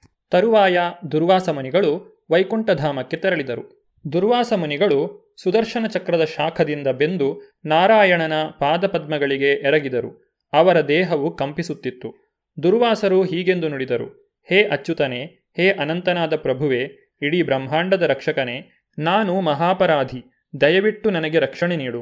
ಹೇ ನನ್ನ ಪ್ರಭುವೆ, ಹೇ ಪರಮನಿಯಾಮಕನೇ, ಮೇರೆಯರಿಯದ ನಿನ್ನ ಶಕ್ತಿಯ ಅರಿವಿಲ್ಲದೆ ನಾನು ನಿನ್ನ ಪರಮಪ್ರಿಯನಾದ ಭಕ್ತನಿಗೆ ಅಪರಾಧವನ್ನು ಎಸಗಿದ್ದೇನೆ. ನನ್ನಲ್ಲಿ ಕರುಣೆಯಿಟ್ಟು ಈ ಅಪರಾಧದ ಫಲದಿಂದ ನನ್ನನ್ನು ಕಾಪಾಡು. ನೀನು ಸರ್ವಶಕ್ತನು. ನರಕಕ್ಕೆ ಅರ್ಹನಾದ ವ್ಯಕ್ತಿಯ ಅಂತಃಕರಣದಲ್ಲಿ ಕೂಡ ಭಗವಂತನಾದ ನಿನ್ನ ಪವಿತ್ರ ನಾಮದ ಎಚ್ಚರವನ್ನು ಮೂಡಿಸಿ ಅವನಿಗೆ ಮುಕ್ತಿ ನೀಡುವೆ. ದುರ್ವಾಸ ಮುನಿಗಳಲ್ಲಿ ದೇವೋತ್ತಮ ಪರಮಪುರುಷನು ಹೀಗೆ ನುಡಿದನು. ನಾನು ಪೂರ್ಣವಾಗಿ ನನ್ನ ಭಕ್ತರ ಅಧೀನನು. ನಿಜವಾಗಿ ನಾನು ಸ್ವತಂತ್ರನೇ ಅಲ್ಲ. ನನ್ನ ಭಕ್ತರು ಐಹಿಕ ಅಪೇಕ್ಷೆಗಳಿಂದ ಮುಕ್ತರಾದವರಾದ ಕಾರಣ ನಾನು ಅವರ ಹೃದಯಗಳಲ್ಲಿ ವಾಸಿಸುವೆನು. ನನ್ನ ಭಕ್ತರ ಭಕ್ತರು ಕೂಡ ನನಗೆ ಅತ್ಯಂತ ಪ್ರಿಯರಾದವರು ಎಂದ ಮೇಲೆ ಭಕ್ತರ ಮಾತೇನು? ಈ ಬ್ರಹ್ಮಾಂಡದ ಎಲ್ಲ ಘನವಾದ ವ್ಯಕ್ತಿಗಳು ದೇವೋತ್ತಮ ಪರಮಪುರುಷನ ಅಧೀನರಾಗಿದ್ದಾರೆ. ಆದರೆ ದೇವೋತ್ತಮ ಪರಮಪುರುಷನು ಭಕ್ತರ ಅಧೀನನಾಗಿದ್ದಾನೆ. ಇದು ಹೀಗೇಕೆ? ಏಕೆಂದರೆ ಭಕ್ತನು ಅನ್ಯಾಭಿಲಾಷಿತ ಶೂನ್ಯ. ಬೇರೆಯ ಮಾತುಗಳಲ್ಲಿ ಹೇಳುವುದಾದರೆ ಭಕ್ತನ ಹೃದಯದಲ್ಲಿ ಐಹಿಕ ಅಪೇಕ್ಷೆಗಳು ಇಲ್ಲ. ಸದಾ ದೇವೋತ್ತಮ ಪರಮಪುರುಷನನ್ನು ಧ್ಯಾನಿಸುತ್ತಿರಬೇಕು ಎನ್ನುವುದು ಹಾಗೂ ಅತ್ಯುತ್ತಮವಾದ ಬಗೆಯಲ್ಲಿ ಅವನ ಸೇವೆಯನ್ನು ಮಾಡಬೇಕು ಎನ್ನುವುದನ್ನು ತಿಳಿಯುವುದು ಅವನ ಒಂದೇ ಒಂದು ಅಪೇಕ್ಷೆಯಾಗಿದೆ. ಈ ದಿವ್ಯ ಅರ್ಹತೆಯಿಂದಾಗಿ ಭಗವಂತನು ಭಕ್ತರಿಗೆ ಅತೀವ ಶುಭಕರನಾಗಿದ್ದಾನೆ. ಬರೀ ಭಕ್ತರಿಗೆ ಮಾತ್ರ ಹಾಗಲ್ಲ, ಭಕ್ತರ ಭಕ್ತರಿಗೂ ಶುಭಕರನೇ ಆಗಿದ್ದಾನೆ. ಭಕ್ತರ ಭಕ್ತನಾಗದೆ ವ್ಯಕ್ತಿಯು ಪ್ರಾಪಂಚಿಕ ಬಂಧನಗಳಿಂದ ಮುಕ್ತನಾಗಲಾರನು.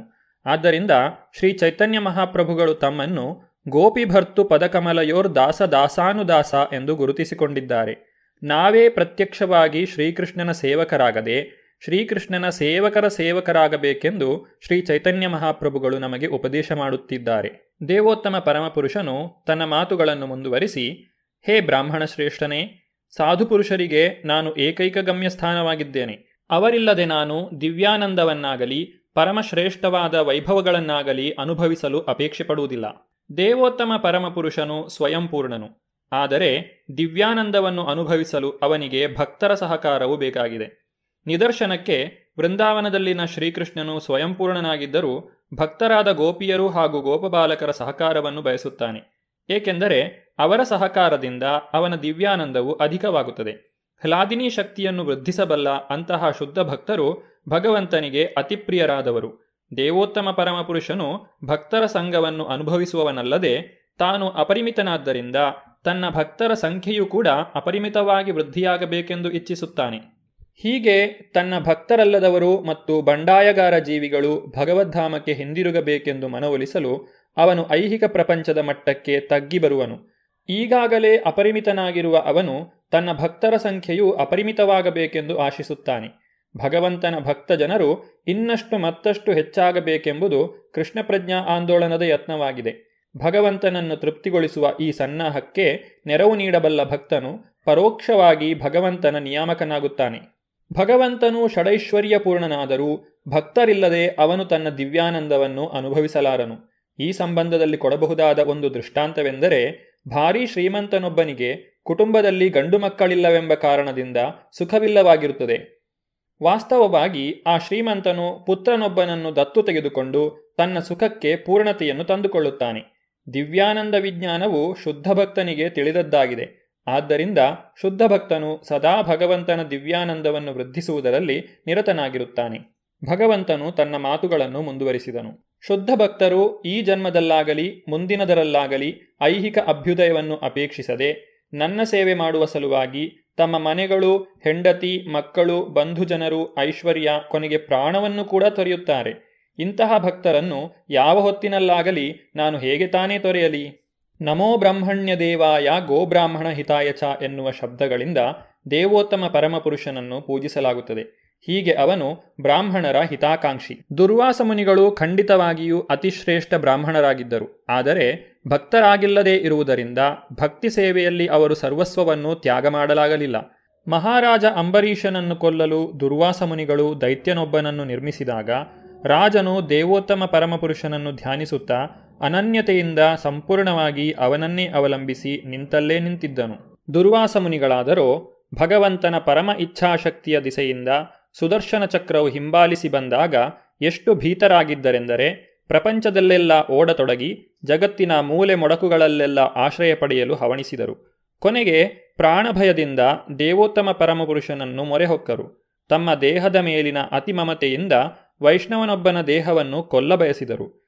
ತನ್ನ ಸೇವೆಯ ಸಲುವಾಗಿ ಸಕಲವನ್ನೂ ತೊರೆದ ಭಕ್ತಜನರಿಗೆ ಭಗವಂತನು ಎಲ್ಲ ರಕ್ಷಣೆಯನ್ನೂ ನೀಡುತ್ತಾನೆ. ಮನೆ, ಮಡದಿ, ಮಕ್ಕಳು, ಮಿತ್ರರು, ಸಮಾಜ ಹಾಗೂ ಪ್ರೇಮ. ಇವುಗಳು ದೇವೋತ್ತಮ ಪರಮಪುರುಷನ ಅನುಗ್ರಹವನ್ನು ಗಳಿಸುವ ಮಾರ್ಗವಲ್ಲ. ಐಹಿಕ ಸುಖಾಪೇಕ್ಷೆಯಿಂದ ಒಲೆ ಮತ್ತು ಮನೆಗಳಿಗೆ ಕಟ್ಟುಬೀಳುವ ವ್ಯಕ್ತಿಯು ಶುದ್ಧ ಭಕ್ತನಾಗಲಾರನು. ದೇವೋತ್ತಮ ಪರಮಪುರುಷನು ತನ್ನ ಮಾತುಗಳನ್ನು ಮುಂದುವರಿಸಿದನು. ನನ್ನ ಪ್ರೇಮಯುತ ಸೇವೆಯಲ್ಲಿ ಮಗ್ನವಾಗುವುದರಲ್ಲಿ ಸದಾ ತೃಪ್ತಿ ಕಾಣುವ ನನ್ನ ಭಕ್ತರು, ಅವರ ಸೇವೆಯ ನಿಮಿತ್ತ ತಾನಾಗಿಯೇ ಪ್ರಾಪ್ತವಾಗುವ ಮೋಕ್ಷದ ನಾಲ್ಕು ತತ್ವಗಳಲ್ಲಿ ಅಂದರೆ ಸಾಲೋಕ್ಯ, ಸಾರೂಪ್ಯ, ಸಾಮೀಪ್ಯ ಮತ್ತು ಶ್ರಾಷ್ಟಿ ಇವುಗಳಲ್ಲಿ ಅವರು ಆಸಕ್ತರಲ್ಲ. ಎಂದ ಮೇಲೆ ಊರ್ಧ್ವ ಗ್ರಹವ್ಯೂಹಗಳಿಗೆ ಉನ್ನತಿ ಪಡೆಯಬೇಕೆನ್ನುವ ನಶ್ವರವಾದ ಸುಖದ ಬಗ್ಗೆ ಹೇಳುವುದೇನಿದೆ? ಮೋಕ್ಷದ ಮೌಲ್ಯವನ್ನು ಶ್ರೀಲ ಬಿಲ್ವಮಂಗಳ ಠಾಕುರರು ಹೀಗೆ ನಿಷ್ಕರ್ಷೆ ಮಾಡುತ್ತಾರೆ. ಮುಕ್ತಿ ಸ್ವಯಂ ಮುಕುಲಿತಾಂಜಲಿ ಸೇವತೇಸ್ಮಾನ್ ಧರ್ಮಾರ್ಥ ಕಾಮಗತೆಯ ಸಮಯ ಪ್ರತೀಕ್ಷಾ. ವ್ಯಕ್ತಿಯು ದೇವೋತ್ತಮ ಪರಮಪುರುಷನ ಸಹಜ ಭಕ್ತಿ ಸೇವೆಯನ್ನು ವೃದ್ಧಿಪಡಿಸಿಕೊಂಡಲ್ಲಿ ಅಂತಹ ವ್ಯಕ್ತಿಯೆದುರು ಎಲ್ಲ ಬಗೆಯ ಸೇವೆಯನ್ನು ಸಲ್ಲಿಸಲು ಸಿದ್ಧವಾಗಿ ಮುಕ್ತಿಯು ಕೈಜೋಡಿಸಿಕೊಂಡು ನಿಲ್ಲುತ್ತಾಳೆ. ಬೇರೆ ಬೇರೆ ರೀತಿಯ ಮುಕ್ತಿಗಳಿಗಾಗಿ ಅವನು ಹಂಬಲಿಸಬೇಕಾದದ್ದಿಲ್ಲ. ಅವನು ಬಯಸದೇ ಇದ್ದರೂ ಶುದ್ಧ ಭಕ್ತನಿಗೆ ಮುಕ್ತಿಯು ತನ್ನಂತೆ ತಾನೇ ದೊರೆಯುತ್ತದೆ. ಸಾಧವೋ ಹೃದಯಂ ಮಹ್ಯಂ, ಸಾಧೂನಾಂ ಹೃದಯಂ ತ್ವಹಂ, ಮದನ್ಯತ್ತೇ ನ ಜಾನಂತಿ, ನಾಹಂ ತೇಭ್ಯೋ ಮನಾಗಪಿ. ಶುದ್ಧ ಭಕ್ತನು ಸದಾ ನನ್ನ ಹೃದಯ ನಿವಾಸಿಯಾಗಿರುವನು. ನಾನು ಸದಾ ಶುದ್ಧ ಭಕ್ತನ ಹೃದಯದಲ್ಲಿ ನಿವಾಸಿಯಾಗಿರುವೆನು.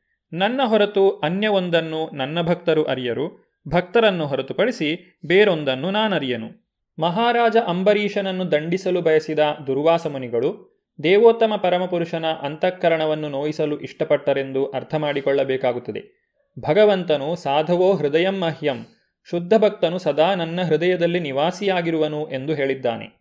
ಭಗವಂತ ಮತ್ತು ಭಕ್ತರ ನಡುವಣ ಸಂಬಂಧದ ವಿವರಣೆಯ ಮುಂದುವರಿದ ಭಾಗವನ್ನು ನಾವು ಮುಂದಿನ ಸಂಚಿಕೆಯಲ್ಲಿ ನೋಡೋಣ. ಧನ್ಯವಾದಗಳು. ಹರೇ ಕೃಷ್ಣ. ಇದುವರೆಗೆ ಸುಬುದ್ದಿ ದಾಮೋದರ ದಾಸ್ ಅವರಿಂದ ಶ್ರೀಮದ್ ಭಾಗವತಾಮೃತ ಬಿಂದುವನ್ನ ಕೇಳಿದಿರಿ.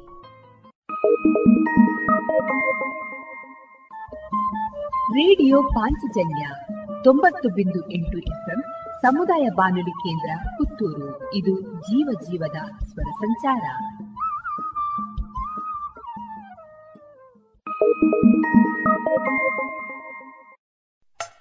ಮುತ್ತಿನ ನಗರಿ ಪುತ್ತೂರಿನ ಫ್ಯಾಷನ್ ಲೋಕದ ಮಹಾ ಉತ್ಸವ ಮಾನ್ಸೂನ್ ಮೇಳ, ರಾಧಾಸ್ನಲ್ಲಿ. ಅತಿ ಕಡಿಮೆ ಬೆಲೆ, ಪ್ರತಿದಿನ ಹೊಸ ಸಂಗ್ರಹದೊಂದಿಗೆ ಮಾನ್ಸೂನ್ ಮೇಳ ನಡೆಯಲಿದೆ ಆಗಸ್ಟ್ ಒಂದರಿಂದ. Silks textile readymade family showroom Radhas court ರಸ್ತೆ ಪುತ್ತೂರು. ಇನ್ನು ಮುಂದೆ ಕೇಳಿ ಜನಪದ ಗೀತೆ.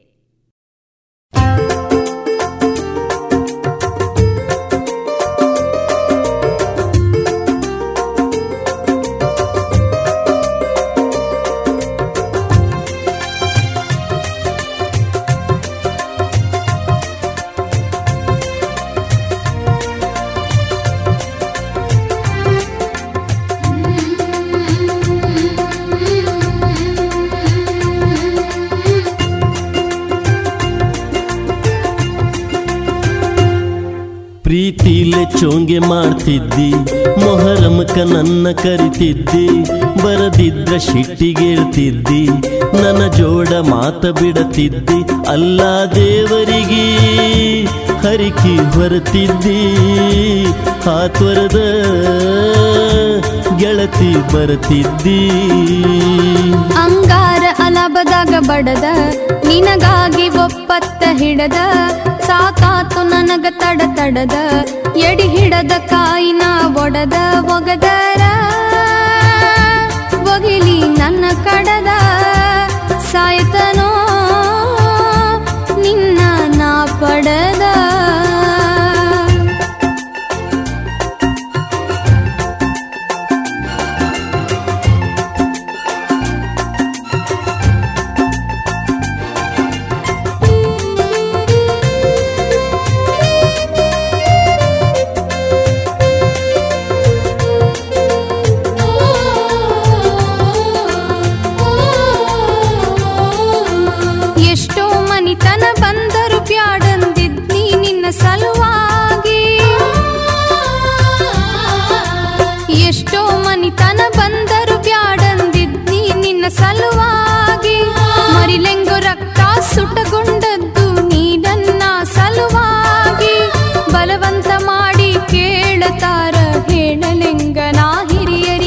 ತಲಿ ಮ್ಯಾಲ ಗುಡ್ಡ ಹೊತ್ತಗೋರ ನನಗಾಗಿ ತ್ರಾಸು ತಡಕೋರ, ಪದರಾಗ ಬೆಂಕಿ ಕಟಗೋರ, ಪ್ರೀತಿಯ ಮನಸ್ಸು ಸುಟಗೋರ, ನಾ ಕೊಟ್ಟ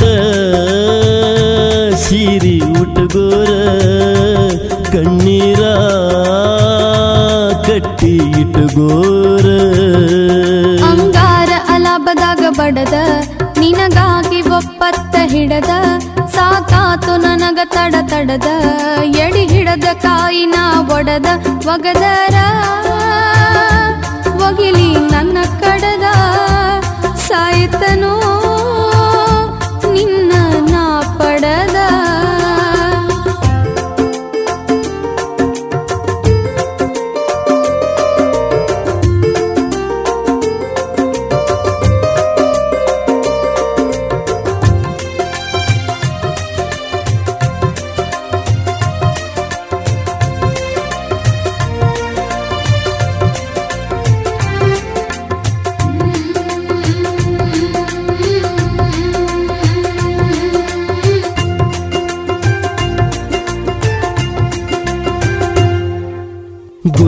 ಬಿದ್ದ ಐದ ದಿನಕ ಕುಂದ್ರ ತಾವ ದೇವ್ರ. ಗುದ್ದಲಿ ಬಿದ್ದ ಐದ ದಿನಕ ಕುಂದ್ರ ತಾವ ದೇವ್ರ. ಐಮೋಮದಿನಂತ ಅಲಾಭದಾಗ ಲಾಡಿ ಕಟಗೋತಾರ. ಔರಂಗ ಭಕ್ತಿಲೆ ಲಾಡಿ ಕಟಗೊಂಡ್ರ ಹುಚ್ಚಂತ ನನ್ನ ಕರಿತಾರ. ಅವ್ರಿಗೇನ ಗೊತ್ತು ಈ ಪ್ರೀತಿ, ಪ್ರೀತಿಗರ್ಥ ಬ್ಯಾರೆ ಅಲ್ಲೈತಿ. ಒಬ್ಬೊಬ್ಬರದೊಂದು ರೀತಿ ಶತ್ರು ಉಳಿಸೋನು ಈ ಪ್ರೀತಿ ನಿನ್ನ ಜೀವ. ಮಗದೆಲ್ಲೋ ಒತ್ತಿ ನನಗಾಗಿ ಗೆಳೆಯ ನೀ ಸತ್ತಿ. ಪ್ರೀತಿಲೆ ಚೋಂಗೆ ಮಾಡ್ತಿದ್ದಿ, ಮೊಹರಮಕ ನನ್ನ ಕರಿತಿದ್ದಿ, ಬರದಿದ್ದ ಸಿಟ್ಟಿಗೆಳ್ತಿದ್ದಿ, ನನ್ನ ಜೋಡ ಮಾತ ಬಿಡತಿದ್ದಿ, ಅಲ್ಲ ದೇವರಿಗೆ. ಹರಿಕಿ ಮರೆತಿದ್ದಿ. ಆ ತೊರದ ಗೆಳತಿ ಬರತಿದ್ದಿ.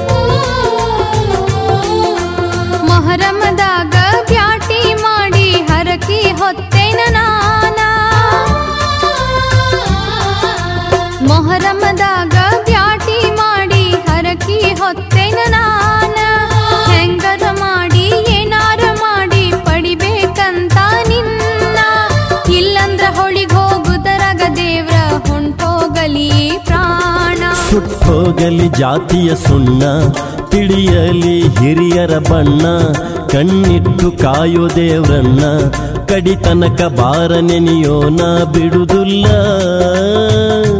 ನಮ್ಮ ಕೈಯನ್ನ ಜಗದಂಜಿಕಿ ಗೆಳತಿ ಬ್ಯಾಡಿನ್ನ.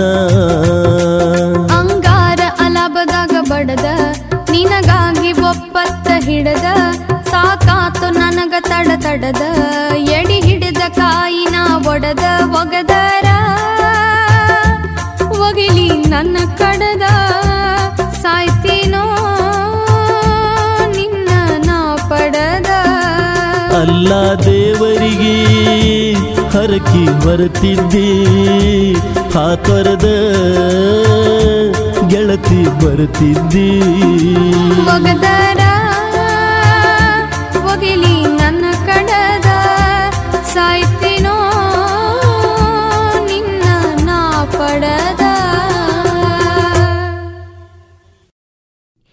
ಇದುವರೆಗೆ ಧ್ವನಿ ಮುದ್ರಿತ ಜನಪದ ಗೀತೆಯನ್ನ ಕೇಳಿದಿರಿ. ಮುತ್ತಿನ ನಗರಿ ಪುತ್ತೂರಿನ ಫ್ಯಾಷನ್ ಲೋಕದ ಮಹಾ ಉತ್ಸವ ಮಾನ್ಸೂನ್ ಮೇಳ, ರಾಧಾಸ್ನಲ್ಲಿ. ಅತಿ ಕಡಿಮೆ ಬೆಲೆ ಪ್ರತಿದಿನ ಹೊಸ ಸಂಗ್ರಹದೊಂದಿಗೆ ಮಾನ್ಸೂನ್ ಮೇಳ ನಡೆಯಲಿದೆ. ಆಗಸ್ಟ್ ಒಂದರಿಂದ silks, textile, readymade family showroom, Radhas court ರಸ್ತೆ, ಪುತ್ತೂರು. ಇನ್ನು ಮುಂದೆ ಇತ್ತೀಚೆಗೆ ನಡೆದ ವಿದ್ಯಾಭಾರತಿ ಕರ್ನಾಟಕ ಜಿಲ್ಲಾ ಶೈಕ್ಷಣಿಕ ಸಹಮಿಲನ ಕಾರ್ಯಕ್ರಮದಲ್ಲಿ ಭಾರತೀಯ ಜ್ಞಾನ ಪರಂಪರೆ ಈ ವಿಚಾರವಾಗಿ ಉಪನ್ಯಾಸವನ್ನ ನೀಡಿದಂತಹ ಅಖಿಲ ಭಾರತೀಯ ಸಾಹಿತ್ಯ ಪರಿಷತ್ ಪ್ರಾಂತ ಸಂಘಟನಾ ಕಾರ್ಯದರ್ಶಿಗಳಾದಂತಹ ಶ್ರೀಯುತ ನಾರಾಯಣ ಶೇವಿರೆ ಅವರ ಉಪನ್ಯಾಸದ ಧ್ವನಿ ಮುದ್ರಿತ ಭಾಗ. ಎಲ್ರಿಗೂ ನಮಸ್ಕಾರ. ಭಾರತೀಯ ಜ್ಞಾನ ಪರಂಪರೆ ಅನ್ನೋದು ಈ ಅವಧಿಯ ವಿಷಯ. ಭಾರತಕ್ಕೊಂದು ಪ್ರತ್ಯೇಕವಾದ ಜ್ಞಾನ ಪರಂಪರೆ ಇದೆಯೇ ಅಂತ ಒಂದು ಪ್ರಶ್ನೆ ನಮಗೆ ಬರ್ತದೆ. ಇವತ್ತು ಇಡೀ ವಿಶ್ವ ಒಂದು ಪುಟ್ಟ ಗ್ರಾಮ ಅಂತ ನಾವು ತಂತ್ರಜ್ಞಾನದ ಮೂಲಕ ಸಾಧನೆ ಮಾಡ್ತಿರುವಾಗ ಶಿಕ್ಷಣ ಅನ್ನೋದು ಸಾರ್ವಜನಿಕ, ಅದು ಎಲ್ರಿಗೂ ಸಿಗಬೇಕು, ಎಲ್ರಿಗೂ ಸಿಗ್ತಾ ಇದೆ. ಮತ್ತು ಎಲ್ಲ ದೇಶದ ಜನರಿಗೂ ಒಂದೇ ರೀತಿಯ ಶಿಕ್ಷಣ ಸಿಗಬೇಕು ಅನ್ನೋ ಒಂದು ಪ್ರಯತ್ನ ವಿಜ್ಞಾನ, ತಂತ್ರಜ್ಞಾನ ಈ ಹಂತದಲ್ಲಿ ನಡೀತಾ ಇರಬೇಕಿದ್ರೆ, ಜಗತ್ತಷ್ಟು ವೈಜ್ಞಾನಿಕವಾಗಿ ಮುಂದೆ ಸಾಗ್ತಾ ಇರಬೇಕಿದ್ರೆ, ಒಂದು ದೇಶಕ್ಕೆ ಅದರದ್ದೇ ಆದ ಜ್ಞಾನ ಪರಂಪರೆ ಇದೆಯೇ ಅನ್ನೋ ಪ್ರಶ್ನೆ ಕಾಡೋದು ಸಹಜ. ಅರೆ ಭಾರತಕ್ಕೆ ಇರುವ ಜ್ಞಾನ ಪರಂಪರೆಗೂ ಬೇರೆ ದೇಶಕ್ಕೂ ಇರುವ ಜ್ಞಾನ ಪರಂಪರೆಗೆ ಯಾರು ವ್ಯತ್ಯಾಸ ಇದೆಯಾ? ಈ ಜ್ಞಾನ ಪರಂಪರೆ ಅನ್ನೋದು ಭಾರತಕ್ಕೆ ಮಾತ್ರ ಇರೋದಾ ಅಥವಾ ಬೇರೆ ದೇಶಕ್ಕೂ ಇದೆಯಾ? ಈ ಥರದ ಎಲ್ಲ ಪ್ರಶ್ನೆಗಳು ನಮ್ಮನ್ನು ಕಾಡಬಹುದು. ಭಾರತಕ್ಕಂತೂ ಒಂದು ಜ್ಞಾನ ಪರಂಪರೆ ಇದೆ. ಯಾಕಂದರೆ ಹೆಸರಲ್ಲೇ ಇದೆ. ಆ ದೇಶದ ಹೆಸರಿನಲ್ಲಿ ಆ ಒಂದು ಪರಂಪರೆಯನ್ನು ಸೂಚಿಸತಕ್ಕಂಥ ಒಂದು ಹೊಳಹು ಇದೆ. ಏನದು ಕೇಳಿದರೆ, ನಮ್ಮ ದೇಶದ ಹೆಸರು ಭಾರತ. ತುಂಬ ಇದೆ. ಕೇವಲ ಒಂದೇ ಹೆಸರು ಮಾತ್ರ ಅಲ್ಲ. ಪ್ರಪಂಚದಲ್ಲಿ ಇನ್ಯಾವುದೇ ದೇಶಕ್ಕೆ ಇಲ್ಲದಿರುವ ವೈವಿಧ್ಯ ನಮ್ಮ ದೇಶಕ್ಕೆ ಹೇಗಿದೆಯೋ ಹಾಗೆಯೇ ನಮ್ಮ ದೇಶಕ್ಕೆ ಸಂಬಂಧಪಟ್ಟ ಹೆಸರಿನಲ್ಲೇ ಇದೆ ಆ ವೈವಿಧ್ಯ. ಒಂದೇ ಹೆಸರು ಇರೋದಲ್ಲ. ಭಾರತ ಅಂತ ಹೇಳ್ತೀವಿ, ಹಿಂದೂಸ್ತಾನ್ ಅಂತ ಹೇಳ್ತೀವಿ ಜಂಬುದ್ವೀಪ ಅಂತ ಹೇಳ್ತೀವಿ, ಸನಾತನ್ ಅಂತ ಹೇಳ್ತೀವಿ. ಹೀಗೆ ನಾನಾ ಹೆಸರುಗಳಿದ್ದಾವೆ. ಭೌಗೋಳಿಕವಾಗಿ ಇದನ್ನು ಗುರುತಿಸುವಾಗ ನಾವು ಇದನ್ನು ಜಂಬುದ್ವೀಪ ಅಂತ ಹೇಳೋಕ್ಕಾಗತ್ತೆ. ಅತ್ಯಂತ ಪ್ರಾಚೀನವೂ, ಅತ್ಯಂತ ಆಧುನಿಕವು. ಅನ್ನೋ ಹಿನ್ನೆಲೆಯಲ್ಲಿ ಕಾಲದ ಒಂದು ಚೌಕಟ್ಟಿನಲ್ಲಿ ಇದನ್ನು ಗುರುತಿಸುವಾಗ ಇದನ್ನು ಸನಾತನ ಅಂತ ಹೇಳಲಿಕ್ಕಾಗತ್ತೆ ಪ್ರತಿಯೊಬ್ಬ ಮನುಷ್ಯನಿಗೂ ಹೇಗೆ ಒಂದು ಆತ್ಮ ಇರುತ್ತೆ ಹಾಗೆ ಪ್ರತಿಯೊಂದು ರಾಷ್ಟ್ರಕ್ಕೂ ಒಂದು ಆತ್ಮರೂಪಿ ಸಮಾಜ ಇರುತ್ತೆ. ಆ ಸಮಾಜ ಇಲ್ಲ ಅಂದರೆ ಮತ್ತು ಆ ದೇಶ ಇರೋದಿಲ್ಲ ಪಾಕಿಸ್ತಾನದಲ್ಲಿ ಹಿಂದೂಗಳಿಲ್ಲ ಹಾಗಾಗಿ ಇಂಗ್ಲೀಷರೇ ಕರೆಯುವ ಇಂಡಿಯಾ ಅನ್ನೋದು ಪಾಕಿಸ್ತಾನಕ್ಕೆ ಅನ್ವಯ ಆಗುವುದಿಲ್ಲ. ಇಲ್ಲೆಲ್ಲಿ ಹಿಂದೂ ಸಮಾಜ ಇಲ್ಲೋ ಅಲ್ಲಿ ಭಾರತ ತನ್ನ ಅಸ್ತಿತ್ವವನ್ನು ಕಳ್ಕೊಳ್ತದೆ. ಹೆಸರಿನಲ್ಲಿ ಅದು ಮುಕ್ತ ಆಗುತ್ತೆ. ಹಾಗಾಗಿ ಆತ್ಮರೂಪಿ ಸಮಾಜವಾಗಿರುವ ಹಿಂದೂ ಸಮಾಜದ ಮೂಲಕ ನಾವು ಇದನ್ನು ಹಿಂದೂಸ್ತಾನ್ ಅಂತ ಕರಿತೀವಿ. ಹಾಗೆಯೇ ಇದನ್ನು ಭಾರತ ಅಂತಲೂ ಕರಿತೀವಿ. ಹೀಗೆ ನಾನೇ ಹೆಸರುಗಳು, ಒಂದೇ ಹೆಸರಲ್ಲ ನಮ್ಮ ದೇಶಕ್ಕೆ. ನಮ್ಮದೊಂದು ಇರಲಿ ಅಂತ ಬ್ರಿಟಿಷರು ನಮಗೆ ಇಂಡಿಯಾ ಅಂತಲೂ ಹೆಸರು ಕೊಟ್ಟಿದ್ದಾರೆ. ಅದನ್ನು ನಾವು ಹೆಮ್ಮೆಯಿಂದ ಇಟ್ಕೊಳ್ತೀವಿ. ಕ್ರಿಕೆಟ್ ಆಡಬೇಕಿದ್ರೆ ಇಂಡಿಯಾ ಅಂತ ಹೇಳೋದು ಹೆಚ್ಚಿನವರು, ಭಾರತ ಅಂತಲ್ಲ.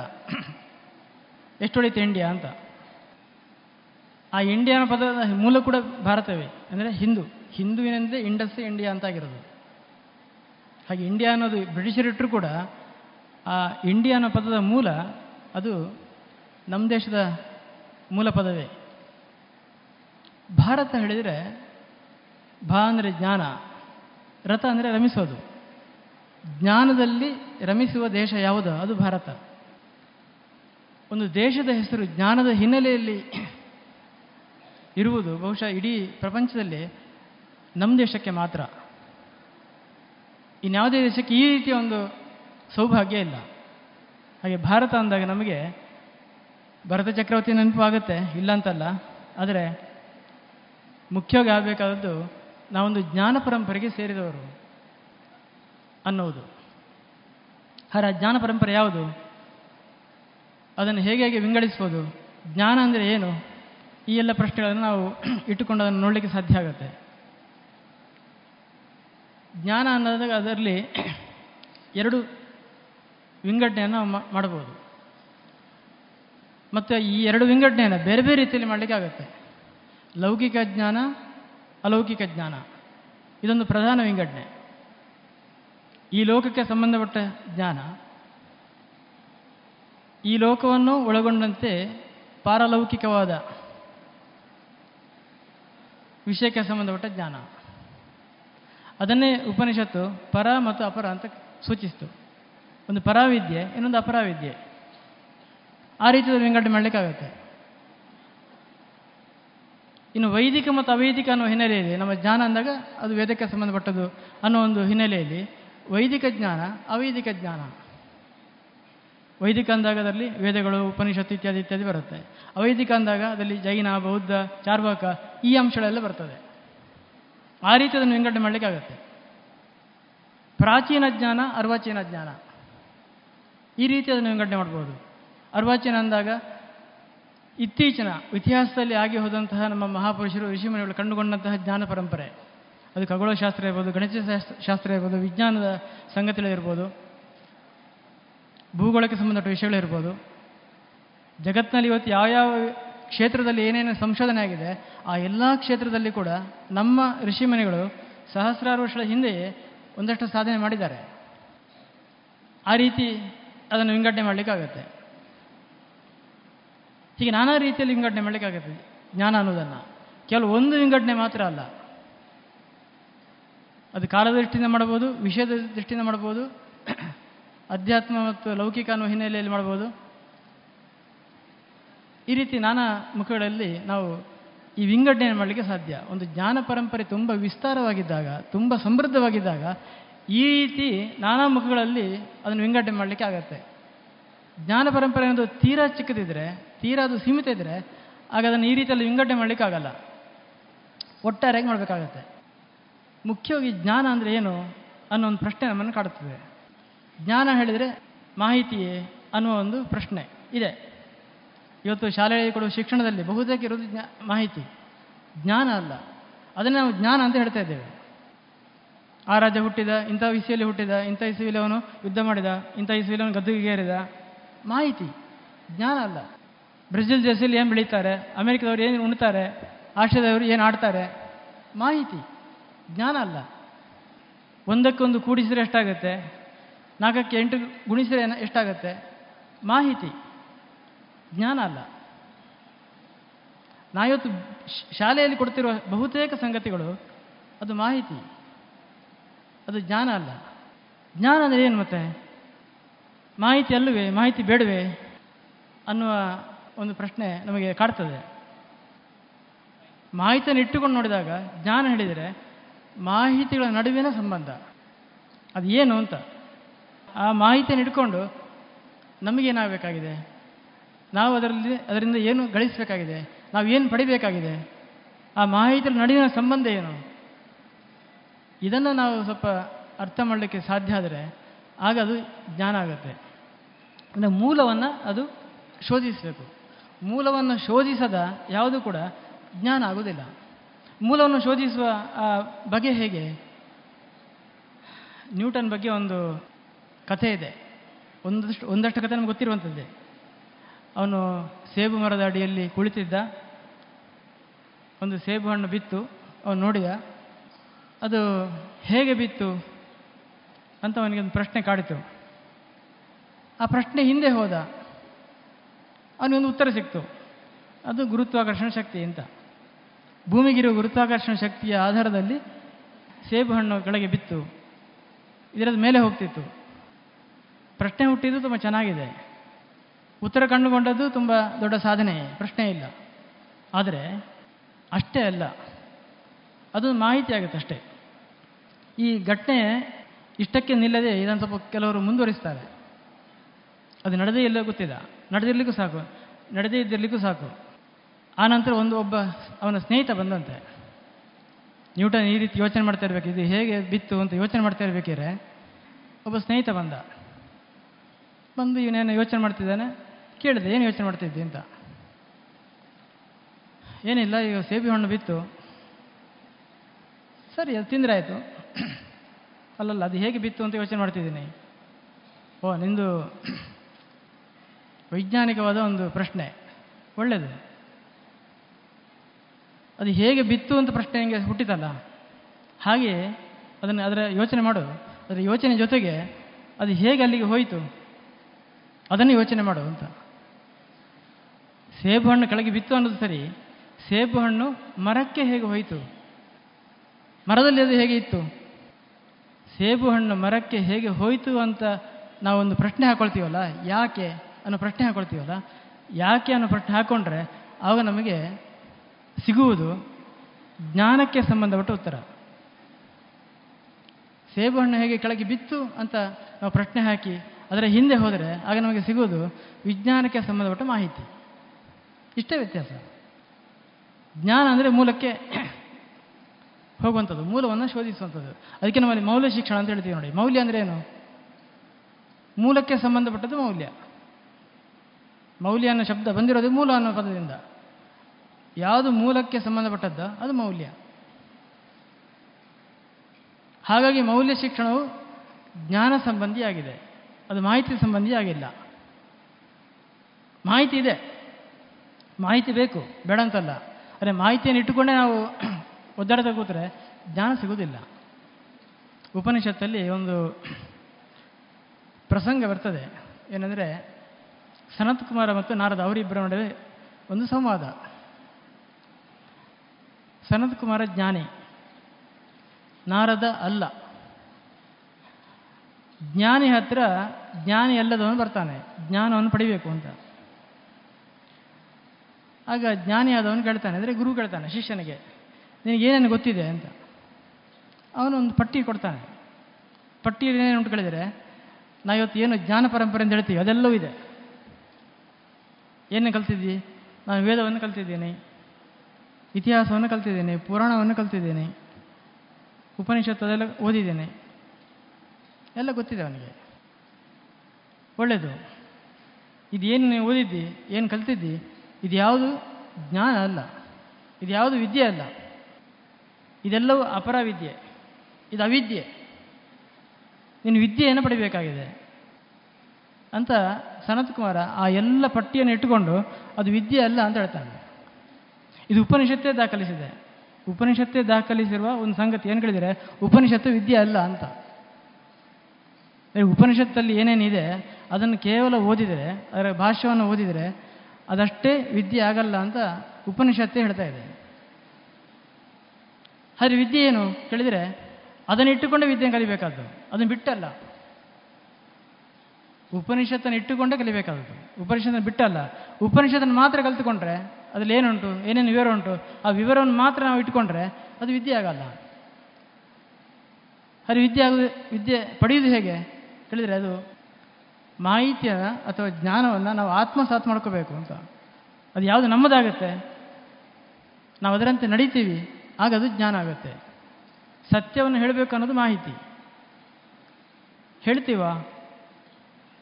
ಸತ್ಯವನ್ನೇ ನಾವು ಹೇಳಿದರೆ ಅದು ಜ್ಞಾನ ಆಗುತ್ತೆ.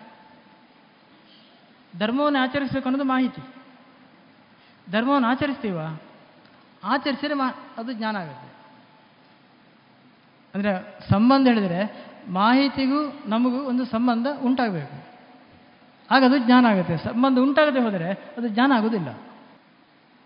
ಹಾಗೆ ಮಾಹಿತಿಯ ಜೊತೆಗಿನ ಮಾಹಿತಿಯ ಜೊತೆಗಿನ ಸಂಬಂಧ, ಮಾಹಿತಿಯ ನಡುವಿನ ಸಂಬಂಧ ಮತ್ತು ಮಾಹಿತಿಯ ಜೊತೆಗಿನ ಸಂಬಂಧ, ಇದೆರಡು ಒಟ್ಟಿಗೆ ನಮಗೆ ಅದನ್ನು ಸಮನ್ವಯ ಮಾಡಲಿಕ್ಕೆ ಸಾಧ್ಯ ಆದರೆ ಅದು ಜ್ಞಾನ ಆಗುತ್ತೆ. ಈ ಹಿನ್ನೆಲೆಯಲ್ಲಿ ಭಾರತೀಯ ಜ್ಞಾನ ಪರಂಪರೆ ನೋಡಬೇಕು ಅಂತ ಅನಿಸ್ತದೆ. ಮುಖ್ಯವಾಗಿ ಭಾರತೀಯ ಜ್ಞಾನ ಪರಂಪರೆ ಅಂದಾಗ ನಮ್ಮ ಕಣ್ಣು ಮುಂದೆ ಬರೋದು ಒಂದು ವೇದ ಸಾಹಿತ್ಯ. ವೇದಗಳು ಅದನ್ನು ವ್ಯಾಸರು ನಾಲ್ಕಾಗಿ ವಿಂಗಡಿಸಿದರು. ಮುಂಚೆ ಅದು ಒಟ್ಟಿಗೆ ಇತ್ತು. ಈ ಒಟ್ಟಿಗಿತ್ತು ಮತ್ತು ನಾಲ್ಕಾಗಿ ವಿಂಗಡಿಸಿದರು ಅನ್ನೋದೇ ಒಂದು ತುಂಬ ತುಂಬ ತುಂಬ ಒಂದು ಅಚ್ಚರಿಯ, ಅದ್ಭುತವಾದ ಒಂದು ಸಂಗತಿ. ಅದನ್ನು ನಾಲ್ಕಾಗಿ ವಿಂಗಡಿಸಬೇಕು ಯಾಕೆ? ಆ ಸಂದರ್ಭ ಯಾಕೆ ಬಂತು? ಅದಕ್ಕೆ ಮುಂಚೆ ಅದು ಒಟ್ಟಿಗೆ ಇತ್ತಲ್ಲ ಅವಾಗೇನು ಸಮಸ್ಯೆ ಇರಲಿಲ್ವಾ? ನಮಗಿಂದ ಈಗ ಈ ವಿಂಗಡಣೆ ಅನ್ನೋದು ಒಂದು ಪ್ರತಿಯೊಂದು ಕ್ಷೇತ್ರದಲ್ಲಿ ಇದೆ. ಎಲ್ಲವನ್ನು ವಿಂಗಡಿಸಿ ನೋಡೋದು. ವಿಶ್ಲೇಷಣೆ ಅಂದರೆ ಹಾಗೆ ತಾನೆ. ಇದು ಪಶ್ಚಿಮದ ಒಂದು ಸಿದ್ಧಾಂತ. ಎಲ್ಲವನ್ನು ಬಿಡಿಸಿ ಬಿಡಿಸಿ ಬಿಡಿಸಿ ನೋಡೋದು. ಹಲಸಿನ ತೊಳೆಯನ್ನು ನಾವು ಬಿಡಿಸ್ತೀವಲ್ಲ ಆ ರೀತಿ. ಆಗ ನಮಗೆ ಏನು ಅಂತ ಗೊತ್ತಾಗ್ತದೆ. ನಮ್ಮಲ್ಲಿ ಎಲ್ಲವನ್ನು ಒಟ್ಟಾಗಿ ನೋಡೋದು. ಬಿಡಿಸಿ ಬಿಡಿಸಿ ನೋಡಲಿಕ್ಕಿಲ್ಲ. ಹಿಂದೆಲ್ಲ ಆಯುರ್ವೇದ ವಿದ್ಯೆಯನ್ನು ಕಲಿಯುವವರಿಗೆ ಮನುಷ್ಯನ ಶರೀರವನ್ನು ಸಿಗದು ಸಿಗದು ಸಿಗದು ನೋಡಿ, ಒಳಗೆ ಏನಿದೆ, ಹೊರಗೆ ಏನಿದೆ, ಅದು ಹೇಗಿದೆ, ಅದು ಹೇಗೆ ಒಟ್ಟಾಗಿದೆ, ಅದೆಲ್ಲ ನೋಡುವ ಪದ್ಧತಿ ಇರಲಿಲ್ಲ. ಅದು ಅಲೋಪತಿ ಸಿಸ್ಟಮಲ್ಲಿ ಮಾತ್ರ, ಆಯುರ್ವೇದದಲ್ಲಿಲ್ಲ. ನಮ್ಮ ಜ್ಞಾನ ಪರಂಪರೆ ಹೇಗಿದೆ ಹೇಳಿದ್ರೆ ಎಲ್ಲವನ್ನು ಒಟ್ಟಾಗಿ ನೋಡೋದು, ಸಂಶ್ಲೇಷಿಸಿ ನೋಡೋದು, ವಿಶ್ಲೇಷಿಸಿ ಅಲ್ಲ. ವಿಶ್ಲೇಷಣೆ ಬೇರೆ, ಸಂಶ್ಲೇಷಣೆ ಬೇರೆ. ಪ್ರಾರಂಭದ ಹಂತದಲ್ಲಿ ಜ್ಞಾನ ಅನ್ನೋದು ಅದು ಒಂದೇ, ಅದು ಒಟ್ಟಿದ್ದಾಗ ಅದನ್ನು ಸಮಗ್ರವಾಗಿ ನೋಡುವಂಥ ಒಂದು ವ್ಯವಸ್ಥೆ ನಮ್ಮಲ್ಲಿತ್ತು. ವೇದ ಒಂದೇ ಆಗಿತ್ತು. ಮನುಷ್ಯನ ನೆನಪಿನ ಶಕ್ತಿ ಯಾವಾಗ ಕಡಿಮೆ ಆಯಿತೋ ಆವಾಗ ಅವನಿಗೆ ಹೆಚ್ಚು ಕೊಟ್ಟರೆ ಆಗಲ್ಲ, ಸ್ವಲ್ಪ ಮಾತ್ರ ಕೊಡ್- ಕೊಡ್ಬೋದು.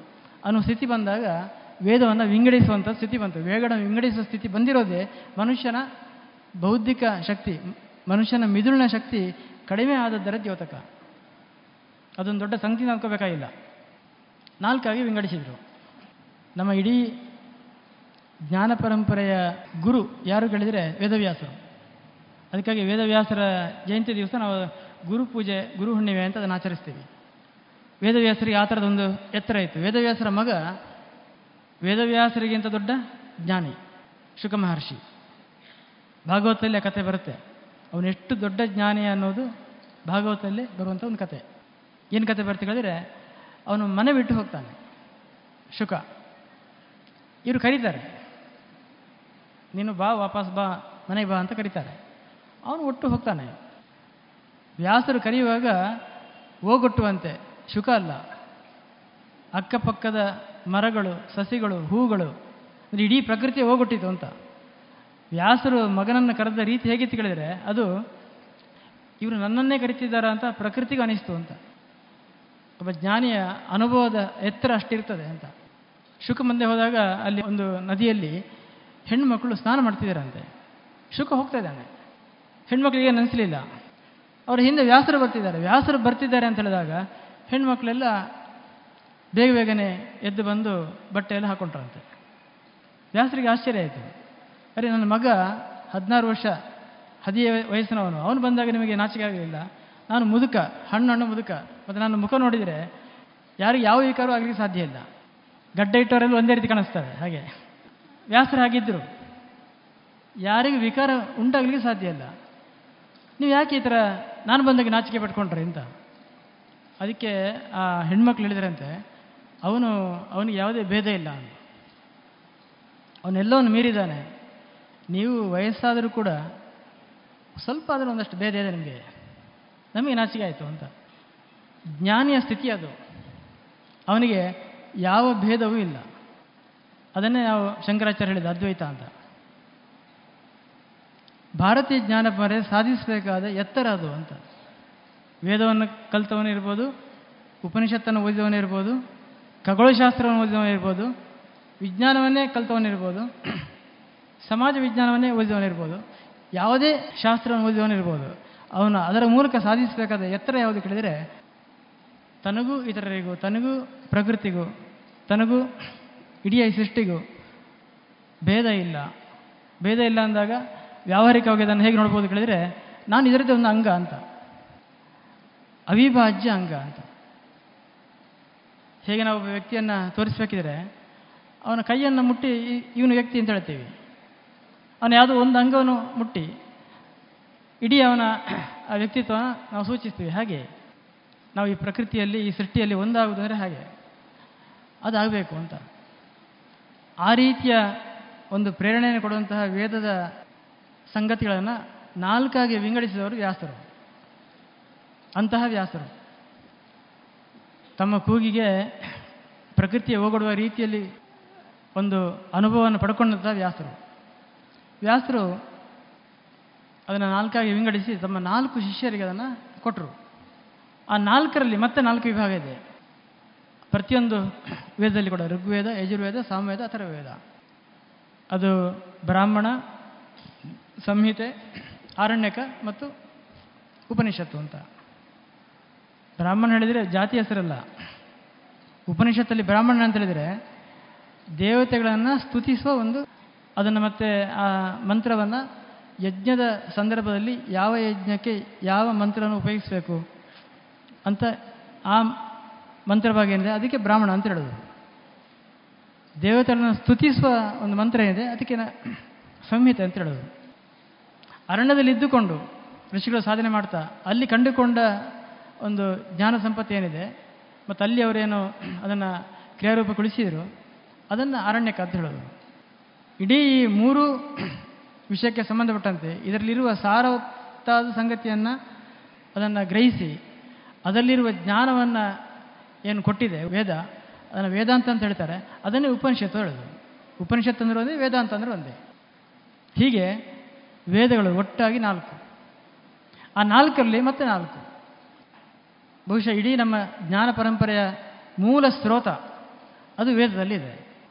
ಮತ್ತು ಆ ಮೂಲ ಸ್ರೋತದ ಸಾರ ಅದು ವೇದಾಂತದಲ್ಲಿದೆ, ಅಂದರೆ ಉಪನಿಷತ್ತಲ್ಲಿದೆ. ಮುಂದಕ್ಕೆ ಅನೇಕ ಸ್ಮೃತಿಕಾರರು ಬಂದರು. ಇದನ್ನು ಅನುಷ್ಠಾನ ಮಾಡಬೇಕಲ್ಲ, ಇದನ್ನು ನಮ್ಮ ಭೌತಿಕ ಬದುಕಿಗೆ, ಇದನ್ನು ಅಳವಡಿಸ್ಕೋ ಹಾಗೆ ಮಾಡಬೇಕು. ನಮ್ಮ ಸಾಮಾಜಿಕ ಬದುಕಲ್ಲಿ ಇದನ್ನು ತರುವ ಹಾಗೆ ಮಾಡಬೇಕು. ಅದಕ್ಕೇನು ಮಾಡಬೇಕು? ಅದಕ್ಕಾಗಿ ಅವರು ಅದನ್ನು ಸ್ಮೃತಿಗಳು ಅಂತ ಬರೆದರು. ಉಪನಿಷತ್ತು ಅಥವಾ ವೇದದ ವಿಷಯ ಇಟ್ಟುಕೊಂಡೇ ಅವರು ಬರೆದಿರೋ ಸ್ಮೃತಿ. ಅದು ಮನುಸ್ಮೃತಿ ಇರ್ಬೋದು, ಯಾಜ್ಞವಲ್ಕ ಸ್ಮೃತಿ ಇರ್ಬೋದು ವಸಿಷ್ಠರು ಬರೆದ ಸ್ಮೃತಿ ಇರ್ಬೋದು, ನಾನಾ ಸ್ಮೃತಿಗಳಿದ್ದಾವೆ.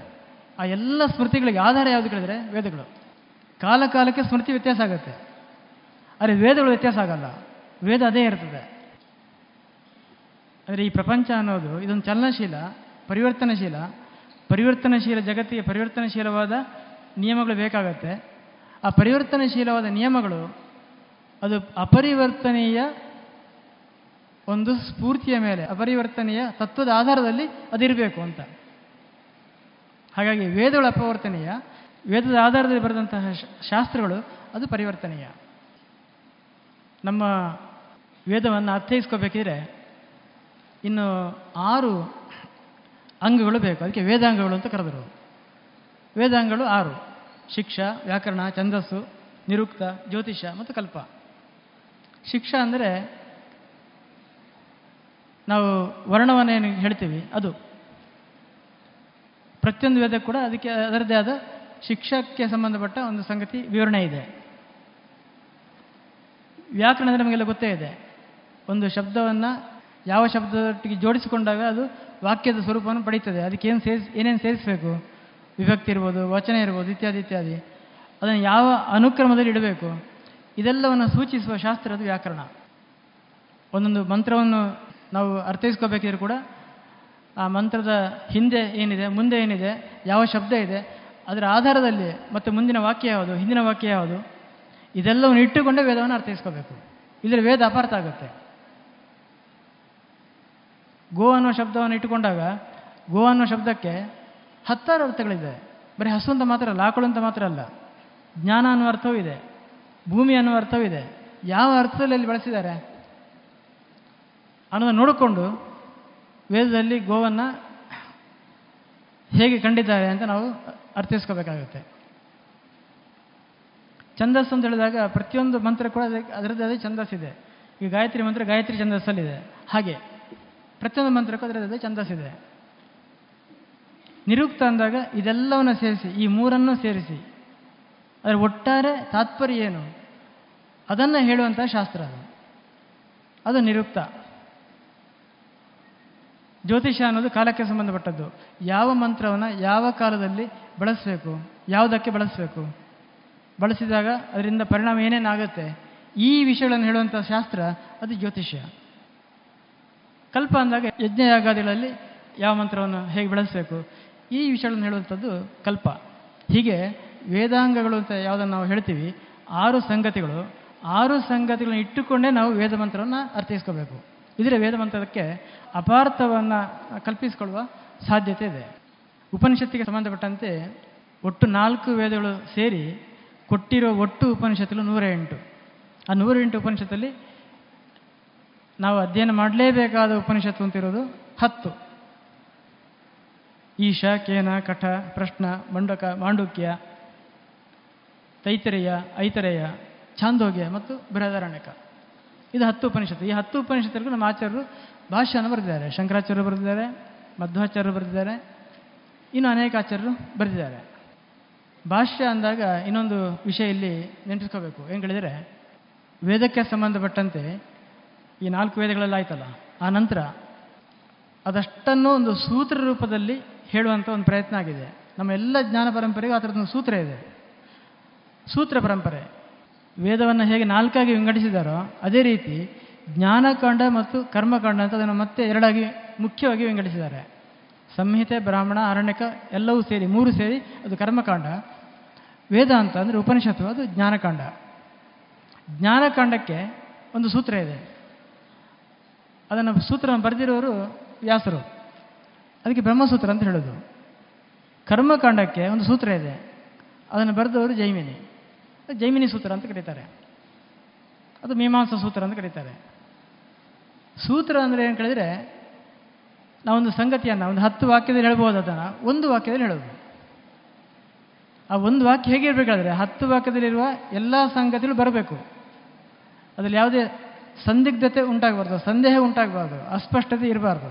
ಅಸ್ಪಷ್ಟತೆ ಇಲ್ಲದ ರೀತಿಯಲ್ಲಿ, ಅತ್ಯಂತ ಸಾರವತ್ತಾಗಿ, ಸೂತ್ರವತ್ತಾಗಿ ಹೇಳುವಂಥದ್ದು. ಅದು ಸೂತ್ರ. ಹಾಗೆ ವೇದಗಳಿಗೆ ಸೂತ್ರ ಇದೆ. ವೇದದ ನಂತರ ಬಂದಂಥ ಇನ್ನೂ ಅನೇಕ ಶಾಸ್ತ್ರಗಳಿಗೆ, ಅದು ನ್ಯಾಯ ಇರ್ಬೋದು, ಸಾಂಖ್ಯ ಇರ್ಬೋದು, ಯೋಗ ಇರ್ಬೋದು, ಇತ್ಯಾದಿಗಳಿಗೆ ಇದಕ್ಕೂ ಕೂಡ ಸೂತ್ರ ಇದೆ. ಸೂತ್ರ ಅಂತ ಇಟ್ಕೊಂಡಾಗ ಅದು ಅರ್ಥ ಆಗಲ್ಲ. ಸೂತ್ರಕ್ಕೆ ಮತ್ತೆ ಭಾಷ್ಯ ಬೇಕು, ವಿವರಣೆ ಬೇಕು, ವ್ಯಾಖ್ಯಾನ ಬೇಕು. ಅದಕ್ಕೋಸ್ಕರ ವ್ಯಾಖ್ಯಾನ ಬಂತು. ಅದನ್ನು ಭಾಷ್ಯ ಅಂತ ಹೇಳ್ತೀವಿ. ಹಾಗೆ ಸೂತ್ರ ಮತ್ತು ಭಾಷ್ಯ ಇದೆರಡನ್ನು ಇಟ್ಟುಕೊಂಡೇ ನಾವು ವೇದವನ್ನು ಅರ್ಥೈಸ್ಕೋಬೇಕು ಅಂತ. ವೇದ ಇರ್ಬೋದು, ಉಳಿದ ಸಂಗತಿ ಇರ್ಬೋದು.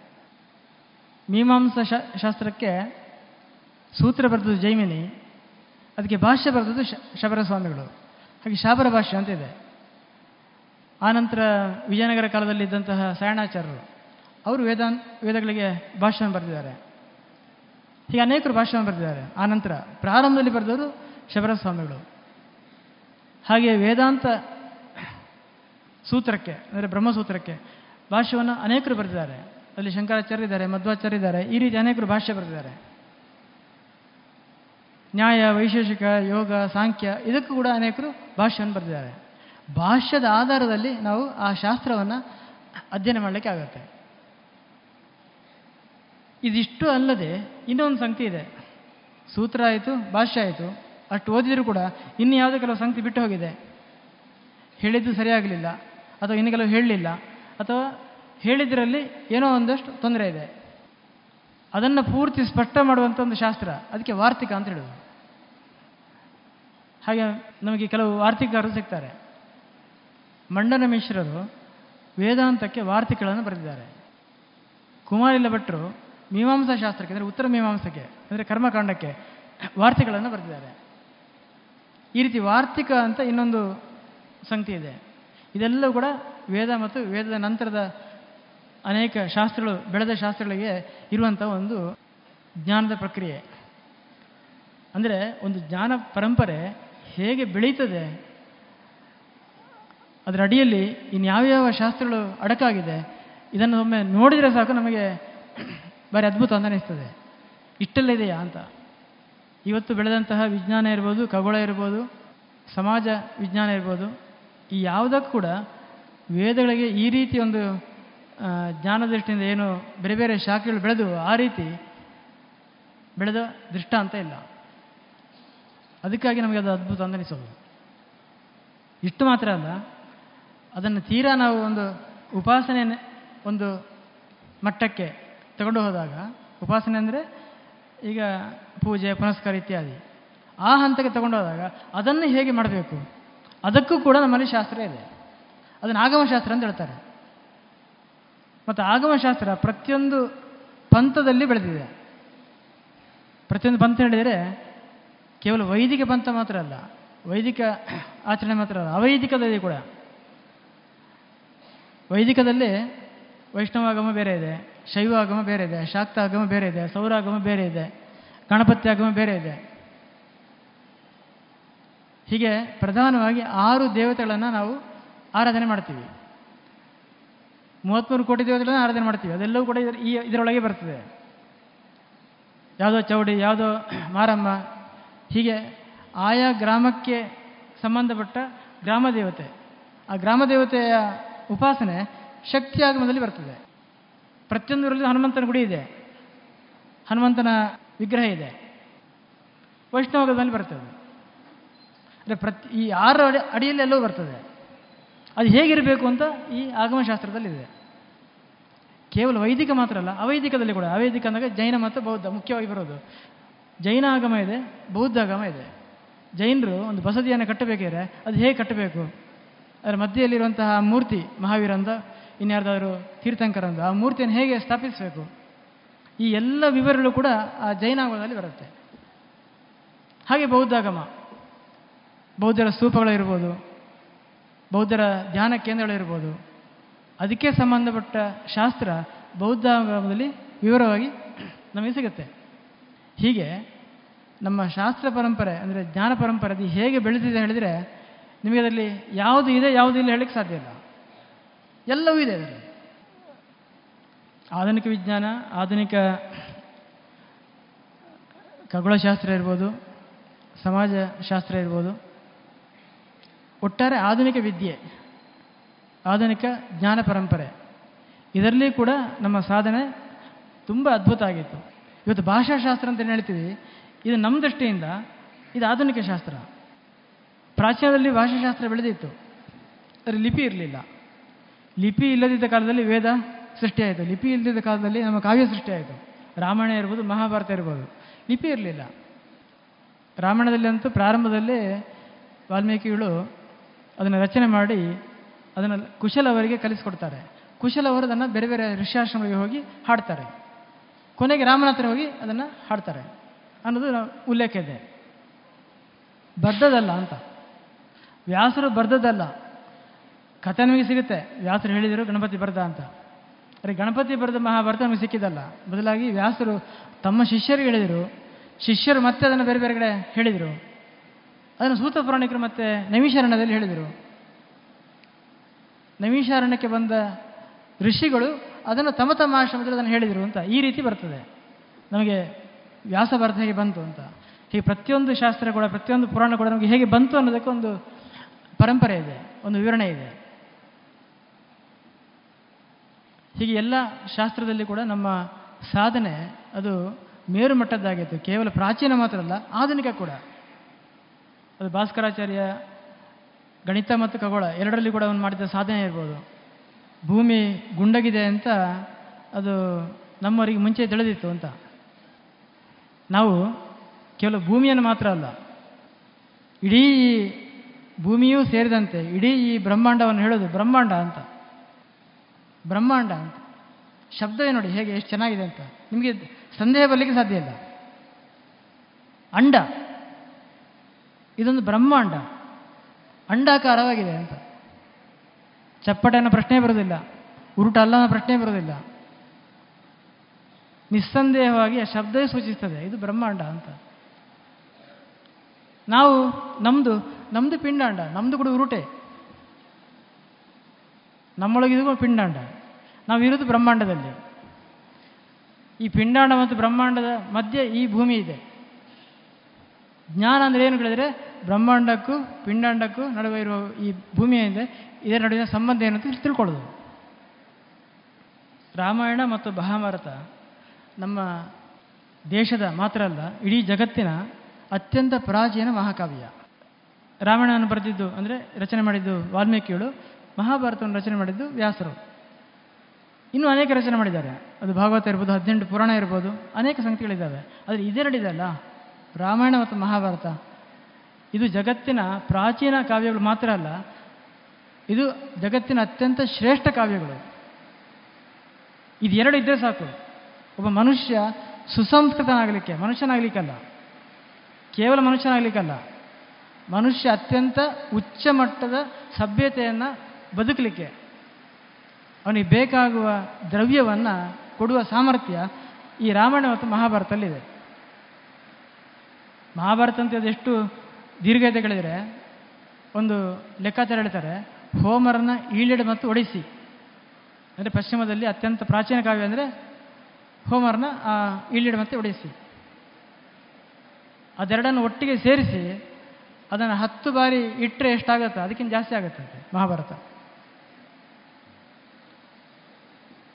ಬೆಂಗಳೂರಿನ ಭಾರತಾರ್ಷಣ ಪ್ರಕಾಶನದವರು ಮಹಾಭಾರತವನ್ನು ಕನ್ನಡಕ್ಕೆ ಅನುವಾದ ಮಾಡಿದ್ದಾರೆ.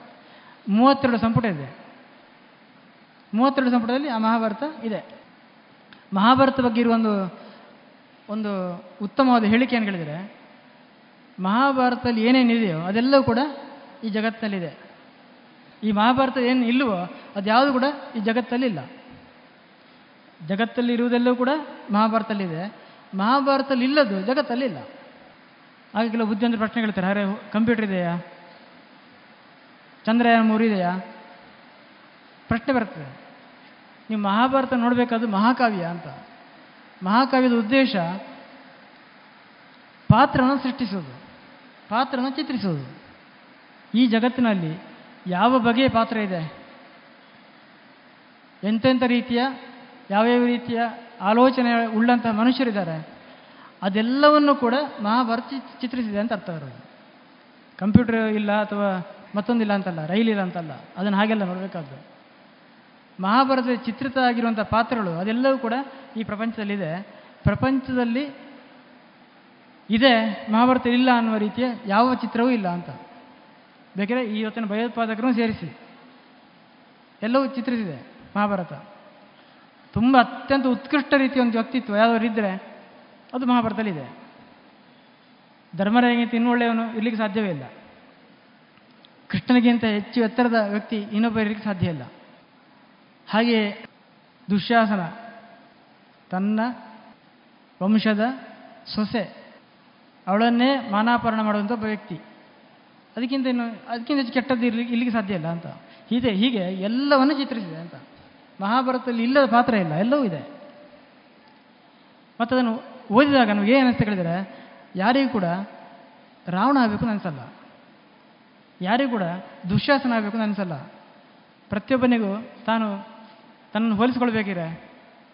ರಾಮನೊಟ್ಟಿಗೋ, ಲಕ್ಷ್ಮಣನೊಟ್ಟಿಗೋ, ಭರತನೊಟ್ಟಿಗೋ, ಧರ್ಮರಾಯನೊಟ್ಟಿಗೋ, ಭೀಮನೊಟ್ಟಿಗೋ ಹೋಲಿಸ್ಕೊಳ್ಬೋದು ಹಾಗೆ ಆಗ್ಬೋ, ಆಗಬೇಕು ಅಂತ ಅನಿಸ್ಬೋದು. ಹೀಗೆ ಭಾರತೀಯ ಜ್ಞಾನ ಪರಂಪರೆ ಅನ್ನೋದು ಅದು ಮನುಷ್ಯನಿಗೆ ಒಂದು ಸರಿಯಾದ ಬದುಕಿನ ದಿಕ್ಕನ್ನು ಸೂಚಿಸ್ತದೆ. ತಾನು ಏನಾಗಬೇಕಾಗಿದೆ ಅದನ್ನು ಅದು ನಿರ್ದೇಶಿಸ್ತದೆ. ಜ್ಞಾನ ಪರಂಪರೆ ಮಾಡಬೇಕಾದ ಅದನ್ನೇ. ಅವನು ವಿಜ್ಞಾನ ಕಲೆಯಲ್ಲಿ, ಸಮಾಜ ಕಲಿಯಲಿ ಖಗೋಳ ಕಲೆ ಕಲೀಲಿ, ಅದರಲ್ಲಿ ಎಷ್ಟು ಬೇಕಾದ್ರೂ ಸಾಧನೆ ಮಾಡಲಿ. ಚಂದ್ರನಲ್ಲಿಗೆ ಹೋಗಿ ಇಳೀಲಿ. ಮಂಗಳಗ್ರಹಕ್ಕೆ ಹೋಗಿಬೇಕಾದ್ರೆ ಮನೆಗೆ ಕಟ್ಟಿಕೊಂಡು ಜೀವನ ಮಾಡಲಿ. ಅದೆಲ್ಲ ಒಂದು ಸಾಧನೆ. ಅದೆಲ್ಲ ಮಾಹಿತಿ. ಅಲ್ಲಿ ಹೋಗಿ ಮಾಡಬೇಕಾದ್ದೇನು ಅಂತ ಪ್ರಶ್ನೆ. ಅಲ್ಲಿ ಹೋಗಿ ಮಾಡಬೇಕಾದ್ದು ಏನು ಅನ್ನೋ ಪ್ರಶ್ನೆಗೆ ಉತ್ತರ ಸಿಗುವುದು ಭಾರತೀಯ ಜ್ಞಾನ ಪರಂಪರೆಯಲ್ಲಿ. ಇದುವರೆಗೆ ಶ್ರೀಯುತ ನಾರಾಯಣ ಶೇವಿರೆ ಅವರಿಂದ ಭಾರತೀಯ ಜ್ಞಾನ ಪರಂಪರೆ ಈ ಕುರಿತ ಉಪನ್ಯಾಸದ ಧ್ವನಿ ಮುದ್ರಿತ ಭಾಗವನ್ನ ಕೇಳಿದಿರಿ. Radhas silk textile readymade family showroom court ರಸ್ತೆ ಪುತ್ತೂರಿನಲ್ಲಿ ನಡೆಯಲಿದೆ. ಮಾನ್ಸೂನ್ ಮೇಳ, ಆಗಸ್ಟ್ ಒಂದರಿಂದ. ಅತಿ ಕಡಿಮೆ ಬೆಲೆ ಪ್ರತಿದಿನ ಹೊಸ ಸಂಗ್ರಹದೊಂದಿಗೆ ಪುತ್ತೂರಿನ ಫ್ಯಾಷನ್ ಲೋಕದ ಮಹಾ ಉತ್ಸವ ಮಾನ್ಸೂನ್ ಮೇಳ, ರಾಧಾಸ್ನಲ್ಲಿ. ಮತ್ಯಾಕೆ ತಡ? ಬನ್ನಿ, ನಮ್ಮ ಸಂಗ್ರಹ, ನಿಮ್ಮ ಆಯ್ಕೆ, ರಾಧಾಸ್ನಲ್ಲಿ. ಇನ್ನು ಮುಂದೆ ಮಧುರ ಗೀತೆಗಳು ಪ್ರಸಾರಗೊಳ್ಳಲಿವೆ.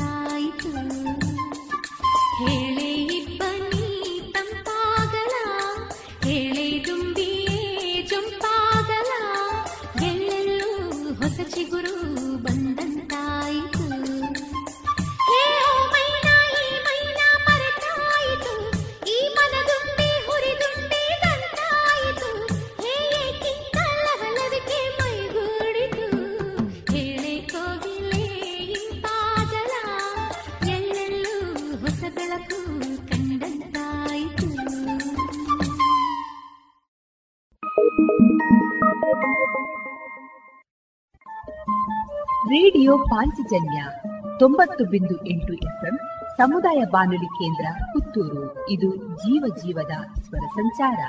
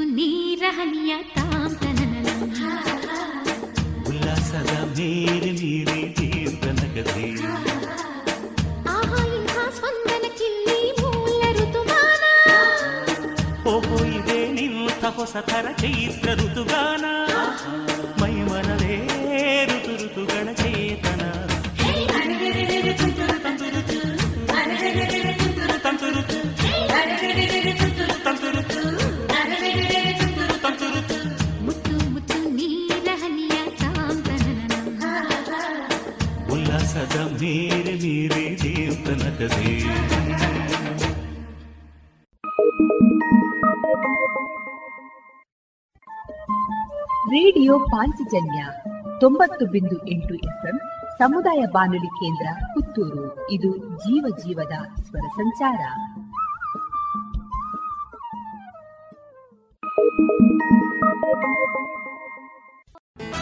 Radhas silk textile readymade family showroom court ರಸ್ತೆ ಪುತ್ತೂರಿನಲ್ಲಿ ನಡೆಯಲಿದೆ ಮಾನ್ಸೂನ್ ಮೇಳ ಆಗಸ್ಟ್ ಒಂದರಿಂದ ಅತಿ ಕಡಿಮೆ ಬೆಲೆ ಪ್ರತಿದಿನ ಹೊಸ ಸಂಗ್ರಹದೊಂದಿಗೆ ಪುತ್ತೂರಿನ ಫ್ಯಾಷನ್ ಲೋಕದ ಮಹಾ ಉತ್ಸವ ಮಾನ್ಸೂನ್ ಮೇಳ ರಾಧಾಸ್ನಲ್ಲಿ. ಮತ್ಯಾಕಿತಡ ಬನ್ನಿ, ನಮ್ಮ ಸಂಗ್ರಹ ನಿಮ್ಮ ಆಯ್ಕೆ ರಾಧಾಸ್ನಲ್ಲಿ.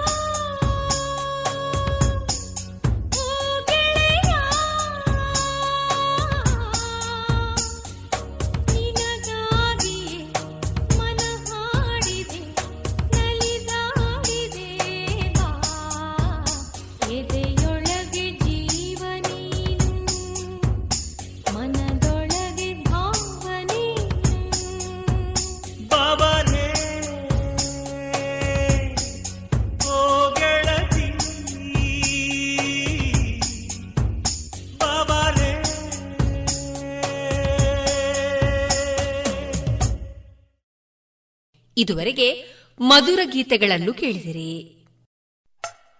ಮುತ್ತಿನ ನಗರಿ ಪುತ್ತೂರಿನ ಫ್ಯಾಷನ್ ಲೋಕದ ಮಹಾ ಉತ್ಸವ ಮಾನ್ಸೂನ್ ಮೇಳ, ರಾಧಾಸ್ನಲ್ಲಿ. ಅತಿ ಕಡಿಮೆ ಬೆಲೆ, ಪ್ರತಿದಿನ ಹೊಸ ಸಂಗ್ರಹದೊಂದಿಗೆ ಮಾನ್ಸೂನ್ ಮೇಳ ನಡೆಯಲಿದೆ ಆಗಸ್ಟ್ ಒಂದರಿಂದ. Silks, textile, readymade family showroom, Radhas, court ರಸ್ತೆ, ಪುತ್ತೂರು.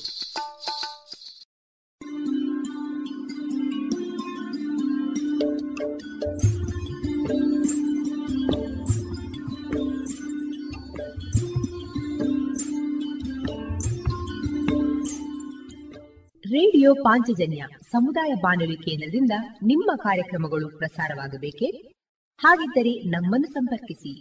ನಮ್ಮ ದೂರವಾಣಿ ಸಂಖ್ಯೆ ಸೊನ್ನೆ ಎಂಟು ಎರಡು ಐದು ಒಂದು, ಎರಡು ಒಂಬತ್ತು ಎಂಟು ನಾಲ್ಕು ಒಂಬತ್ತು ಒಂಬತ್ತು.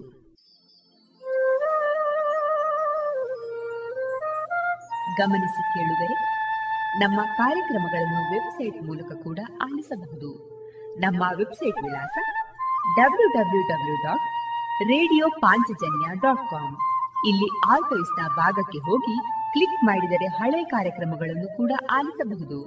ಜೊತೆಗೆ ನಮ್ಮ ಪ್ರಸಾರವನ್ನು ಆಪ್ ಮೂಲಕವೂ ಕೇಳಬಹುದು. ಪ್ಲೇಸ್ಟೋರ್ನಲ್ಲಿ ಪಾಂಚಜನ್ಯ ಸರ್ಚ್ ಮಾಡಿ, ಡೌನ್ಲೋಡ್ ಮಾಡಿಕೊಂಡು ತಮ್ಮ ಮೊಬೈಲ್ಗಳಿಗೆ ಇನ್ಸ್ಟಾಲ್ ಮಾಡಿದರೆ ರೇಡಿಯೋ ಪ್ರಸಾರದ ಕಾರ್ಯಕ್ರಮವನ್ನು ನೀವು ಆಲಿಸಬಹುದು. ನಮ್ಮ ಪ್ರಸಾರದ ಬಗೆಗೆ ನಿಮ್ಮ ಅಭಿಪ್ರಾಯಗಳನ್ನು ಹಂಚಿಕೊಳ್ಳಲು ನಮ್ಮ ವಿಳಾಸ ರೇಡಿಯೋ ಪಾಂಚಜನ್ಯ ತೊಂಬತ್ತು ಬಿಂದು ಎಂಟು ಎಫ್ಎಂ ಸಮುದಾಯ ಬಾನುಲಿ ಕೇಂದ್ರ, ನೆಹರು ನಗರ, ಪುತ್ತೂರು. ನಮ್ಮ ದೂರವಾಣಿ ಸಂಖ್ಯೆ ಸೊನ್ನೆ ಎಂಟು ಎರಡು ಐದು ಒಂದು, ಎರಡು ಒಂಬತ್ತು ಎಂಟು ನಾಲ್ಕು ಒಂಬತ್ತು ಒಂಬತ್ತು. ಇಮೇಲ್ ವಿಳಾಸ radio Panchajanya at Gmail dot com. ನಮ್ಮ ವಿಳಾಸ ಮತ್ತೊಮ್ಮೆ ರೇಡಿಯೋ ಪಾಂಚಜನ್ಯ ತೊಂಬತ್ತು ಬಿಂದು ಎಂಟು ಎಫ್ಎಂ ಸಮುದಾಯ ಬಾನುಲಿ ಕೇಂದ್ರ, ನೆಹರು ನಗರ, ಪುತ್ತೂರು. ನಮ್ಮ ದೂರವಾಣಿ ಸಂಖ್ಯೆ ಸೊನ್ನೆ ಎಂಟು ಎರಡು ಐದು ಒಂದು, ಎರಡು ಒಂಬತ್ತು ಎಂಟು ನಾಲ್ಕು ಒಂಬತ್ತು ಒಂಬತ್ತು. ಇಲ್ಲಿಗೆ ಈ ಹೊತ್ತಿನ ಪ್ರಸಾರ ಕಾರ್ಯಕ್ರಮವನ್ನ ಮುಕ್ತಾಯಗೊಳಿಸುತ್ತಿದ್ದೇವೆ. ಆತ್ಮೀಯ ಕೇಳುಗರಿಗೆಲ್ಲ ರೇಡಿಯೋ ಪಾಂಚಜನ್ಯದ ಬಳಗದ ಪರವಾಗಿ ನಾನು ತೇಜಸ್ವಿ ರಾಜೇಶ್ ಮಾಡುವ ಅನಂತ ವಂದನೆಗಳು.